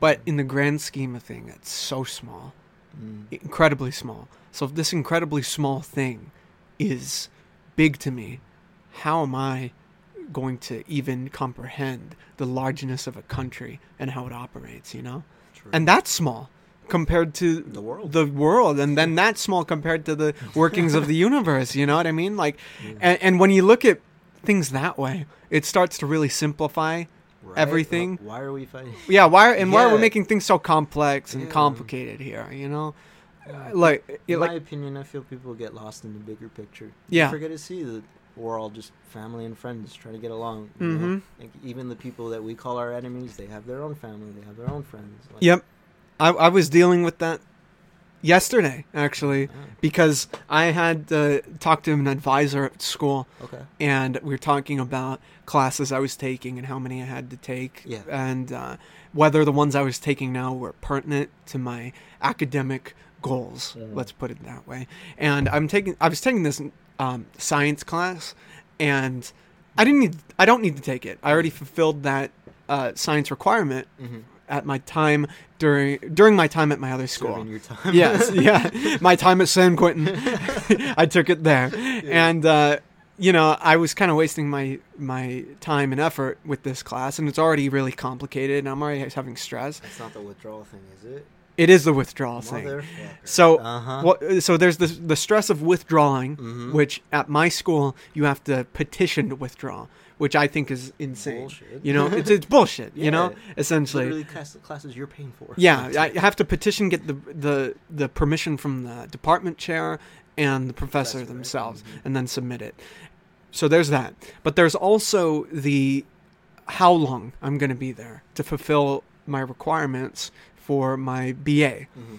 And I'm going to be there, it's estimated, if I go at the route that I'm going at still, probably an extra two years. Okay. And that weight, the weight of that, which is in the grand scheme of things not much, Right. felt like a lot, like a house. You know what I mean?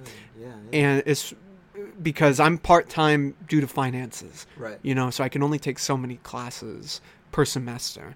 Mhm. And I was just kind of freaking out regarding the weight Really? of this. Yeah, and it's not a bad thing to be in school Right. for any amount of time. No, no. It just someone like me gets impatient, especially when it comes to projects that I'm uh, you know, invested in, Mhm. you know, and there's a whole responsibility of it all. That's what I'm saying. I have to try to simplify this of like each day.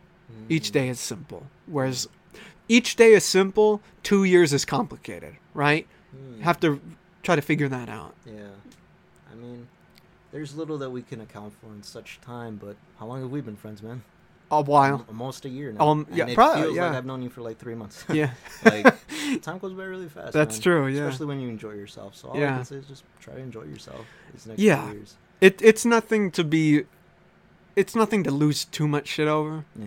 But I- it's, it's I- a shock, I would imagine. It is a shock, you know, because I was hoping to be graduated by next year, Hmm. by next spring, but that's just not it's just not happening. And Hmm. You know, Yeah, some of us have to take the longer route to get there, but we Yeah. get there, man. that's true. That's true. I mean, that's true. And it's about it's a BA for something I love, film. Exactly. You know, It's so- it's not something that you're just gonna have backup and Yeah. mind. Yeah. Where I'm like, I'm gonna finish this school just because I'm one semester away, but like I don't even know if I'm gonna use it for my career. So Yeah. Yeah. yeah. Yeah. At least that's something that you're passionate about, man. It's That's good. true. It's good. That's Sorry true. to hear that the wait's long- gonna be longer than you expected, but Yeah. I'm sure I- for you, you can make it work, I think it was exciting when I was younger, you know. Ah, yeah, yeah. you know you know that feeling of like college when you're you're in college but you're like in your early 20s and it feels like Top of the a world. summer camp or something you know what i mean Yeah, like it's school, but not really school. yeah Mm. yeah like you're you're i think what it is it's that you're creeping into independence really staying out longer than you're used to, Hmm. buying yourself a lunch at different places off campus, you know, meeting new people, which can still happen, but I'm older than I was when I started college, you know? Dude, you know how I said yesterday? Uh, me and Leslie went to Cal State. Yeah. Um, when I went there and I saw the freshmen for that year, I was like, everybody here looks so small. Yeah. and we're not old, dude. Like, what am I, 24? Yeah. Like, we're not old, but just, Feel old shit. yeah, no, I- like, I, were I- they Loxa? No, they were freshmen in Mm. college. Like, not not even freshmen too. They were probably like uh, sophomores, but you could just tell in their face. Like, I asked Lynn, I asked my sister. Even my sister was younger than me. She was like, "Yeah, they look like babies." Like, Yeah. like you could tell. Yeah. It's so weird, and like it's funny because I'm like I'm finally coming into this generational understanding of when an older person looks at a 30 year old and they're like, ah, you're still young, you're just a kid. Yeah. And I'm like, why would you say there's 30? You know. but me now and like a couple years ago when I was 20, and like I would still feel 18, but like now I feel my age. I feel 20, mid 20s. You know, Mhm. like I feel older now. Mm-hmm. But when I was 18, when I was 20, I felt like okay, I'm an adult now. You know. Yeah. And it's just like, ah, okay, I get it now. What every generation sees is like, oh, those are kids, even though they're older. It's Mhm. like, oh, they're kids. They're so young. They're so full of life. G- girls are also a, a part of that young feeling when you start meeting the women, oh, yeah. especially when they're older. Oh, It's great. Julius, is there something you have you met an older lady, Julius? No, uh, no, Not yet, Not, not yet. yet. I did.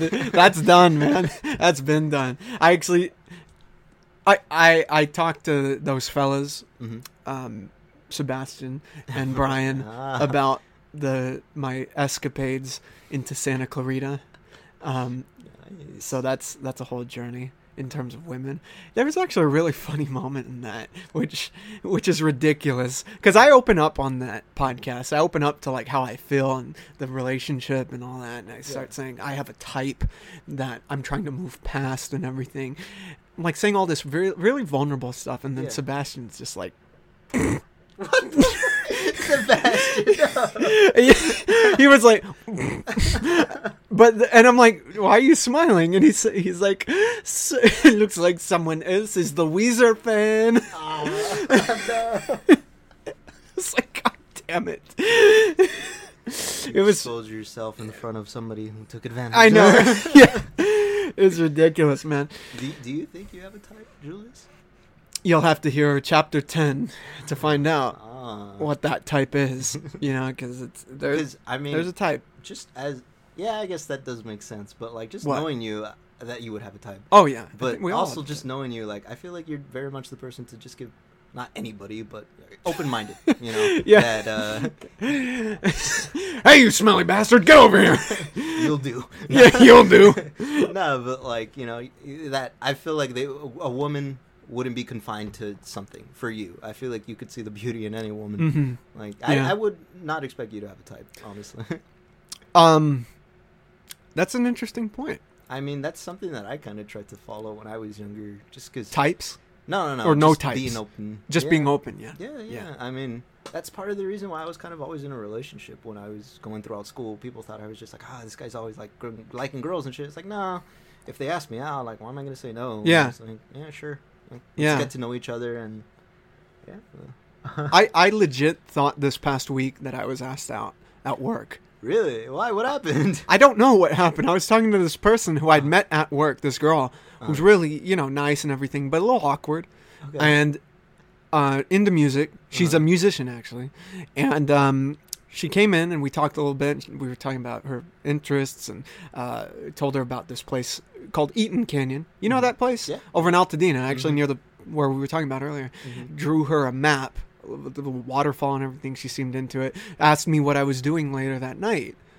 I was like, "Oh well, I'm just going to be working out and then nothing. What are you Mm-hmm. doing?" She tells me that she's going to a jazz club, you know, and Ooh, cool. and I was like, "Oh, cool, dude. Have you heard of this one in Chinatown? It's the one we went to for Crystal's birthday." I was like, "Hey, d- this is a really cool one." Yeah.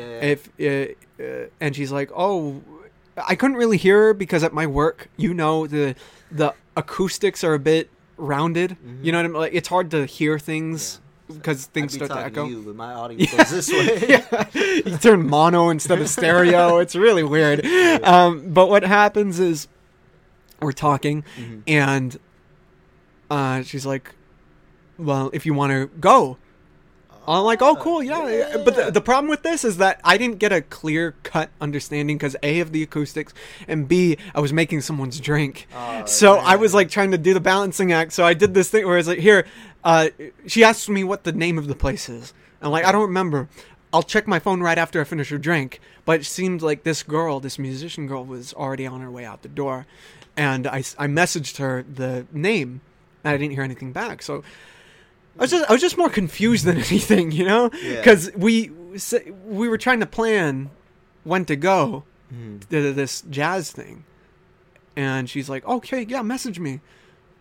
Then nothing happened. I'm And just man, at that point, you held up your end of the bargain, so I, I can see where the confusion would be. Like, that's not your fault. no. I'm not. I'm not. Yeah, I'm not blaming myself. Oh, no, no, but, It- like, and I'm not blaming her. it's just yeah. a little conf- confusing. Yeah, yeah, yeah. Who knows? Hey. I mean, now that now that I I blasted her on the podcast, how do you like that? now now you have no choice.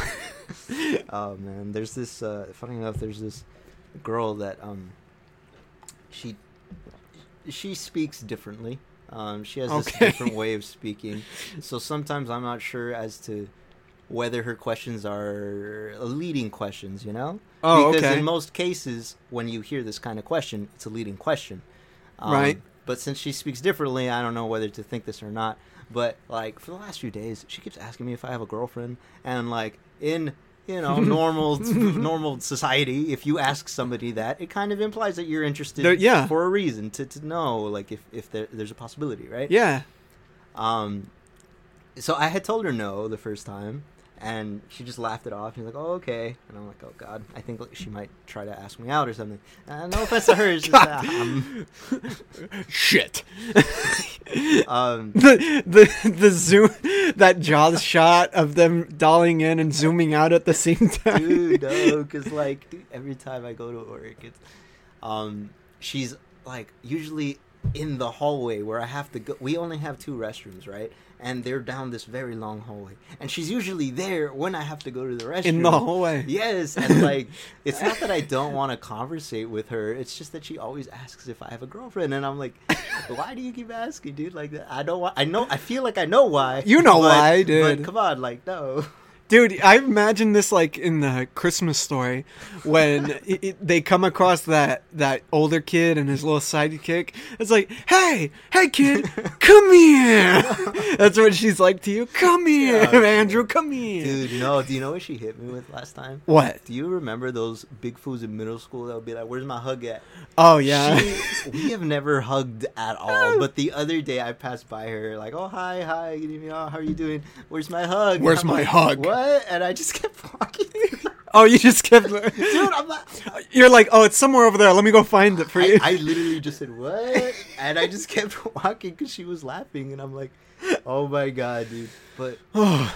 I don't know. I don't know what to. I don't know how to handle that work. you need to. situation, You need but- some Chad advice. You stuck Yeah. with Sebastian. No, because then you, they're gonna be like, oh, "Go for it. She's all right." Go but I'm like, no. nah. oh, like Jacob, like Jacob. yeah, I mean, he would definitely be like, "Just do it. Just why do it, not?" fool, But come I'm on. like, Nah, I don't know. She's not my type. I'm not into that. Maybe I do have a type. Yeah, there's know. the type. Well, you you don't have a type now. You, I I have a type, and you don't have a type. You know, funny thing is, I actually think I developed one. Oh, so, like, shit. you know how we, I was telling you how, like, uh, when I was younger, I was very open to that. Yeah. I think after uh, the the relationship, right? Sure. The relationship. The the one, yes. um, after that, I did start developing the type just because it was it was nice. Like that that kind of person I very much wanted to have in my life and in my future. Yeah. I felt like if any if I was going to be with anybody, this would be the influence I would want on myself, on my friends, on my family, on my kids, on everybody, right? So I was really starting to develop uh, feelings for this particular type. Um, but then you kind of notice the flaws that comes with types you know Mhm. you, you limit yourself to a box or you perfect these uh, in your mind you perfect these people because they Yeah. fit that mold I was about and to you say don't pay attention to you, their flaws You idealize them. yes Yeah. yeah yeah yeah Yeah. and like and the thing about that that particular type right like let's just say very compassionate okay Right. um, the thing about very compassionate people is that it's hard to tell when to take a step back for yourself. You know, when you're hanging out with somebody who's such a good person, you don't know when that is negatively affecting you. you Yeah. know? Like somebody could be a good person, but if you are giving them all your attention and all your time, like you're not really putting putting attention to yourself. And because they're not going to be the one to push you away, you know, you wouldn't know until you take that realization to yourself. Yeah. So I think, yeah, I really think you should like not have a type. Yeah, it, it's difficult, man. I mean, one thing I brought up with those other fellas is that a lot of the the quote unquote types, if that's the word we want to use, goth, big titty goth. That's my cousin. My cousin is What? like, no, wow. I have several cousins. that, that, you, But- you want to rephrase that? I have several cousins, but one of my cousins, i he's this. He's been listening to like rap, modern rap since he was a kid. He's been in sports and shit, and he tells me he wants a big titty goth. And I'm oh, like, okay. So your cousin's "What?" your cousin's not the big titty goth. No, no, no. My cousin. No, no. I was about to say what, Andrew? I'm the only goth in this family. Tits or no tits. Keeping to yourself. um, no, but like this, this like this the guy has his Yeah, type that's is his big type. titty goths, but I'm like, that doesn't make any sense though. Like, not that you can't get a girl like that, but you know, like Yeah. interests, likes, there's gonna be a clash Yeah. because you can't just like somebody just because they look like that. Like, Yeah. it's not gonna work out. Trust me. No, no, no. Trust me. Uh, trust me, man. what I was telling them was that the types Uh-huh. are informed by the past, of course, and for me at least, it my quote unquote type Mm-hmm. was a response to what was missing from the past, Okay. you know, and. You know, I'm not going to get too heavily into it because I get into it in the in the next episode. But Yeah. um, one thing I can say is that th- th- a lot of there's a lot of work in moving past that type because a type can be limiting, you know, and you can feel tra- like I don't know if you you you have seen these these truth or drink videos, right?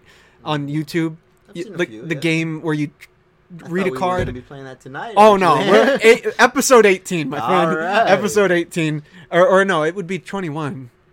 That's nice. I like that. Right, one. yeah, that that makes no, 18 is Cards Against Humanity. Oh, um, jeez. but uh, Viewer discretion. th- there there's a video where they play truth or drink with Uh-huh. exes or it's either exes or uh, people in dysfunctional relationships right. right and there's this uh, one couple that's Mm-hmm. sitting there and it's like this really dysfunctional couple where they're blaming each other for th- for cheat it was it was people who've been cheated on that's what it was and the guy who cheated on this girl Uh-huh. is saying you're the one who made me cheat right you're the one and then she's asked the girl is asked Mm-hmm. why are you still with him if you acknowledge him as a cheater Mm-hmm. it's clear you don't like him anymore let alone love him Oh, so these were still couples? They weren't exes?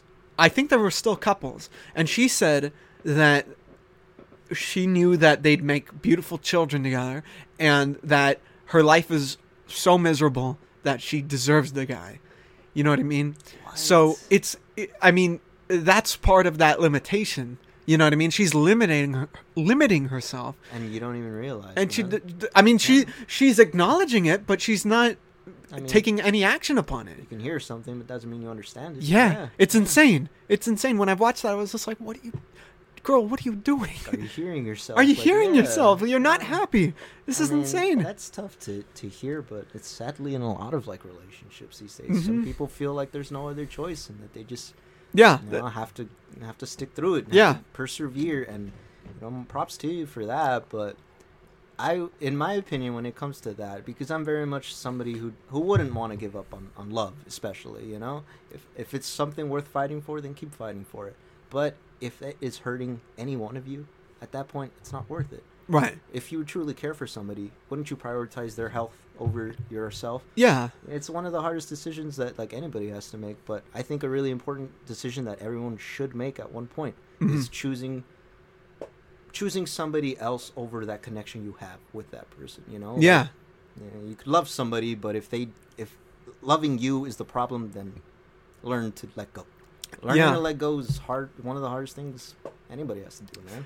Well, I mean, now like a big part of it is uh, uh, in terms of people wanting to let go. hmm Um, a big thing now, and I guess it's always been around, but now because of the t- technology, it's a bit easier to do this. Mhm. The whole uh, idea of ghosting people, Mm. where you don't want to have that conversation or let them know, you know, Yeah. or give your even really give yourself a choice. You just press shut off on the relationship. Have you ever done that to somebody? Um, have I? Or I mean, it at- at It's happened to me. It ha- happened to me with a relationship actually, which was the Oh. most Wait, hard- while you were in a relationship? what? Yeah, yeah, What? and it was it was crazy. It was odd. Bullshit, man. But that relationship was already a fucking Still, have the fucking ridiculous thing. decency to end it, Uh, man. Like, yeah, come on. yeah. No, it, it was wrong. Um, have I ever done that? I don't. I think the closest that I'd ever done it Mhm. was to this girl who got the wrong idea from me and got with a friend of mine to make me jealous and was bragging about it and she she sent me this whole fucking thing uh-huh. about like this whole message about why she didn't and what happened and then i just never responded i didn't block her i just never responded But at least that's kind of warranted, though. Like when, when I think of ghosting, I'm thinking like they have no reason to, or they're just avoiding, Mm-hmm. Or they're just done. Yeah, yeah Um, yeah, I guess so. But like, because if you are, it's in my opinion, if you're done with somebody, you can tell them straight up, like, hey, we can't be talking anymore, or Mhm. like this isn't working. You know, like that's the end. yeah If you were really done with that person. But if you're gonna ghost somebody, then you know, like, I feel like that comes off a little bit like eh, you're not ending it properly, and, and that's only because I've done it to one person. Like I, I, I I'm, okay. I don't like to burn my bridges with Yeah, most of right, my yeah. exes, with old friends. Like, I, I, I don't like to hold on to anything because I feel like that limits your growth. You know. Mhm. So if I had a bad falling out with somebody, whatever, that was in the past. We're new people. If we're not going to be a part of each other's lives, then why would we still be a problem to each other? You know. That- yeah So um, I'm not one to burn bridges, but in the past, when I was in a relationship with uh, a girlfriend, I had met this friend. It was a long distance friendship, um, and we had been talking over over a couple months, and we got pretty close. Like she was cool because you know when you're in a relationship, out of respect, I didn't really befriend a lot of other women. You know, Sure, because, yeah. like, I I can tell. I can. You wanna be cool, yeah. yeah, you know. Um, but if I ever did, you know, I laid everything out on the table so that my partner can see. I'm not trying to hide anything. If there's anything you ever want to know, just just ask me, dude. Like, yeah I'm very straight up with things. yeah Um, but so this friend had apparently developed feelings. Like I had met this friend through another mutual friend, and that mutual friend had told me that uh, she was starting to develop feelings. But you know, I was in a relationship at the time, so I really didn't know how to go about it. I was close to asking my partner because I'm like, you know, partners should talk about things, which I I do I, I do say like if Yeah. you ever want to make your relationship work, always talk to your partner. You know, uh-huh. but I still also think that there are some things that you shouldn't tell your partner. Not that you should keep them, not that you should keep it from them. You should tell them eventually, but get somebody else's perspective and then talk to about it. Because a lot of people say like, "Oh, well, I could talk to my girlfriend about anything. Let me tell her about my exes. Let me tell her about everything I did." Like, do it smart. Yeah. do it in a way that's not disrespectful to her. You know, do it in a way that you're showing you're being vulnerable, and not you're just trying to talk about these things. of you know? course So um, I didn't want to talk to my girlfriend because she's very much like cut them out of your life. She burns bridges. I did not. yeah Um, so I had, had chosen to just ghost her. Like I wasn't responding to her anymore, and she only messaged me a few times, like asking like, "Oh hey, what's up?" Um, but I'm a very empathetic person, so it only lasted about two months before I started feeling guilty. You know, because she was a friend. I wasn't developing feelings for her, but she was still a friend. So I was like, you know what? I could have the decency to explain to her why I'm not as close to her anymore. And, you know, I- was kind of thinking like, this might be a little awkward, but how can it go wrong? Like I'm apologizing for something that I did, right? I was owning up to something, but I mean, a lot of people tell well, what a lot of people don't tell you is that even when you own up to something, that doesn't mean that it's gonna you're gonna have a good outcome. you Yeah. know? people's reactions and emotions are still valid. So when I had told her, uh, I had texted her out of nowhere what had happened. She was one of the only people to like keep me in, in check about that. She had told me what she did was kind of fucked up. Like, yeah, I was developing feelings for you, but we could have talked about that. And that was just like a like a mind blow to me because I Mhm. was like, in my head, I was respecting my relationship and I was choosing to just get rid of a problem before it became a bigger problem. and I don't regret what I did necessarily, but I do think maybe I could have gone about it differently because of how she reacted to this information and how a simple ghosting turned into like apparently it really messed her up for the next few weeks. Mm-hmm. She kind of had a problem with abandonment, and I basically abandoned her. And Yeah. even though we were just friends, it still hurts, you know. Yeah. So that was like the one of the only times that I ever ghosted somebody, but it was a lesson, you know. Now I'm like straight up about everything, dude. Mm-hmm.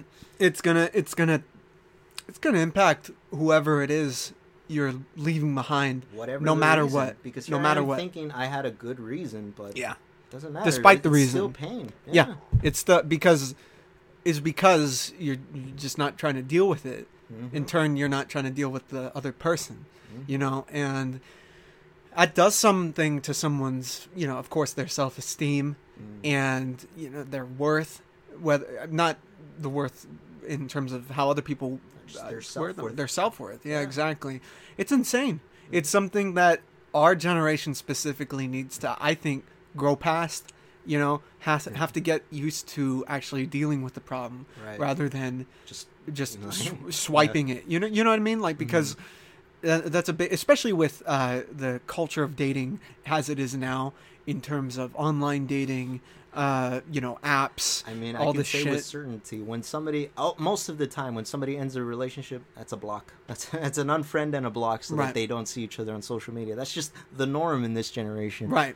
But like, it should. You guys should be grown up about it. Like, not only does it help foster whatever friendship you guys did have, because the way that I think about relationships is, you guys aren't two strangers getting together. There was a friendship before that. Yeah. There could very much be a friendship after that. Yeah. You know, but yeah. a lot of people just choose to cut and that's Yeah. it. get over it.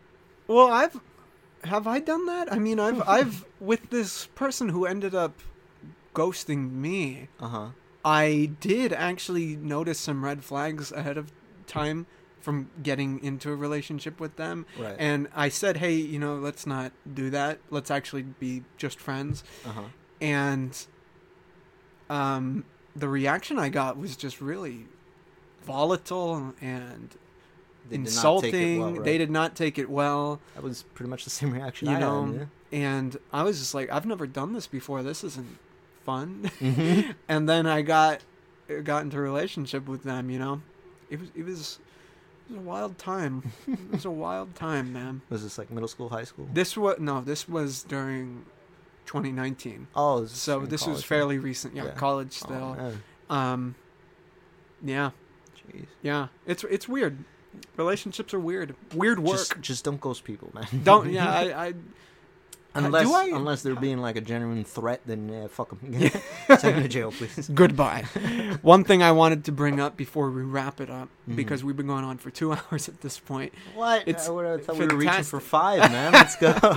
One thing I wanted to bring up was uh, on the video discussion I did with my friend Jessica, Okay. chapter eight. I brought we brought up fires and climate change and everything, and fires nearby, brush fires. Mhm. Apparently, the brush fires I was bringing up uh, that were near here, Mhm. near where Jacob lives, on the near the 110 entrance. Yeah. um, those are not due to climate change.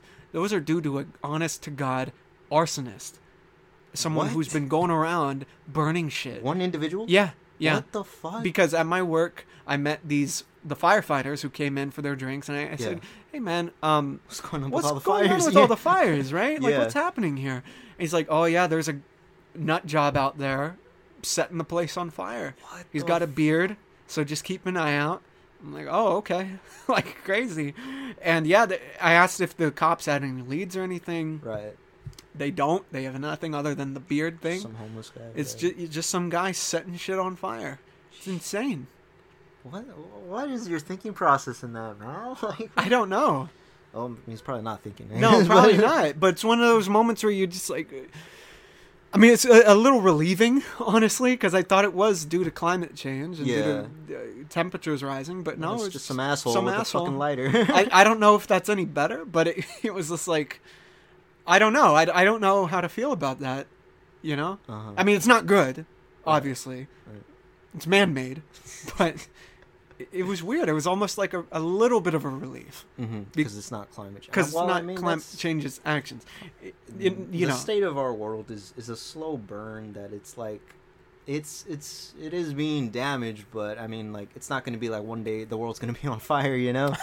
so Yeah. I, I can understand the concern and the relief that comes from finding out it's not that. It's just but some like guy. it, some it, it psycho. is still like you know yeah ongoing. no it's it's a it's a bad it's a bad situation and um yeah i just wanted to put the the closure on that on the fucking fires On the fi- on Firefly.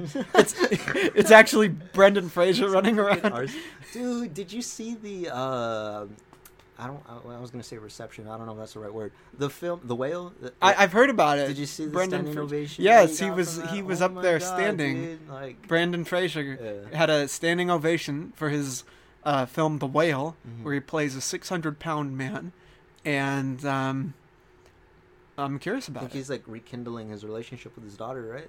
In the movie, Yeah. uh, I don't know. I I've not seen anything about the film. Oh, we gotta watch that one. man. Yeah, there, there Oh, are are a lot a of films. of uh, Brendan Fraser? Oh yeah, I I miss Brendan Fraser. You know, like I like Mm. that he got kind of a a second chance uh, with- resurgence. resurgence. I guess yeah, exactly resurgence with uh, Doom Patrol Mhm. as Robot Man. He he was going to be in show, Batgirl. way, uh, I gotta watch the entirety of that show. Every episode clip that I've seen, it's like it's gold, man. Yeah. not people like that. And he's Love it. great in it as Robot Man. There's this great clip where they're waiting for the bus into Mhm. that town, that odd little town in season one. Mhm. And uh, they meet this guy who's like a tourist who's going into the town with them, waiting for the bus. And they're talking about some ordinary shit. And then the bus finally comes up, and Robot Man, played by Brendan Fraser, is just like, oh, thank fuck.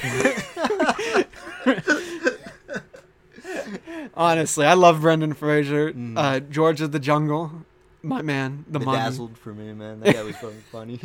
Yeah, he, he was the one. He was the one for sure. But yeah, I think that's all we got in us, uh, Andrew. It's been. says you. Let's go for another three hours now. Like- I would, but uh, this this this coffee's catching up to me. I have a guitar lesson that I have to conduct Mhm. um, in about three Sebastian minutes. Better get ready. Yeah, he's got. I, I, he's probably here already. I don't know actually, but hey, Andrew, thank you so much for joining me, my friend. I'm Thank you glad- for having me. Of course, I'm glad to have you on this uh, podcast series. Uh, it was a lot of fun. I can't wait to listen to this at work. I say that all the time, but I, I'm I'm I'm legitimately excited. It's just a chill podcast today, Yeah. you know, nothing with any sort of agenda. We're just talking. I rarely hear myself backwards, so like yeah, I'm looking forward to hearing this too. I've been listening to your podcast since episode one, man. I did appreciate not Think that. I was going to be on this, but here we go. if you are listening now, he's coming for you. There's no one safe. No one is safe. If you listen to this backwards, Andrew, you'll hear all sorts of messages. Do an outro that's just backwards. Yeah, yeah, exactly. Byggne. Fes het nodig wij. Or niks op het zelfs meer aan. En zelfs dan maar zich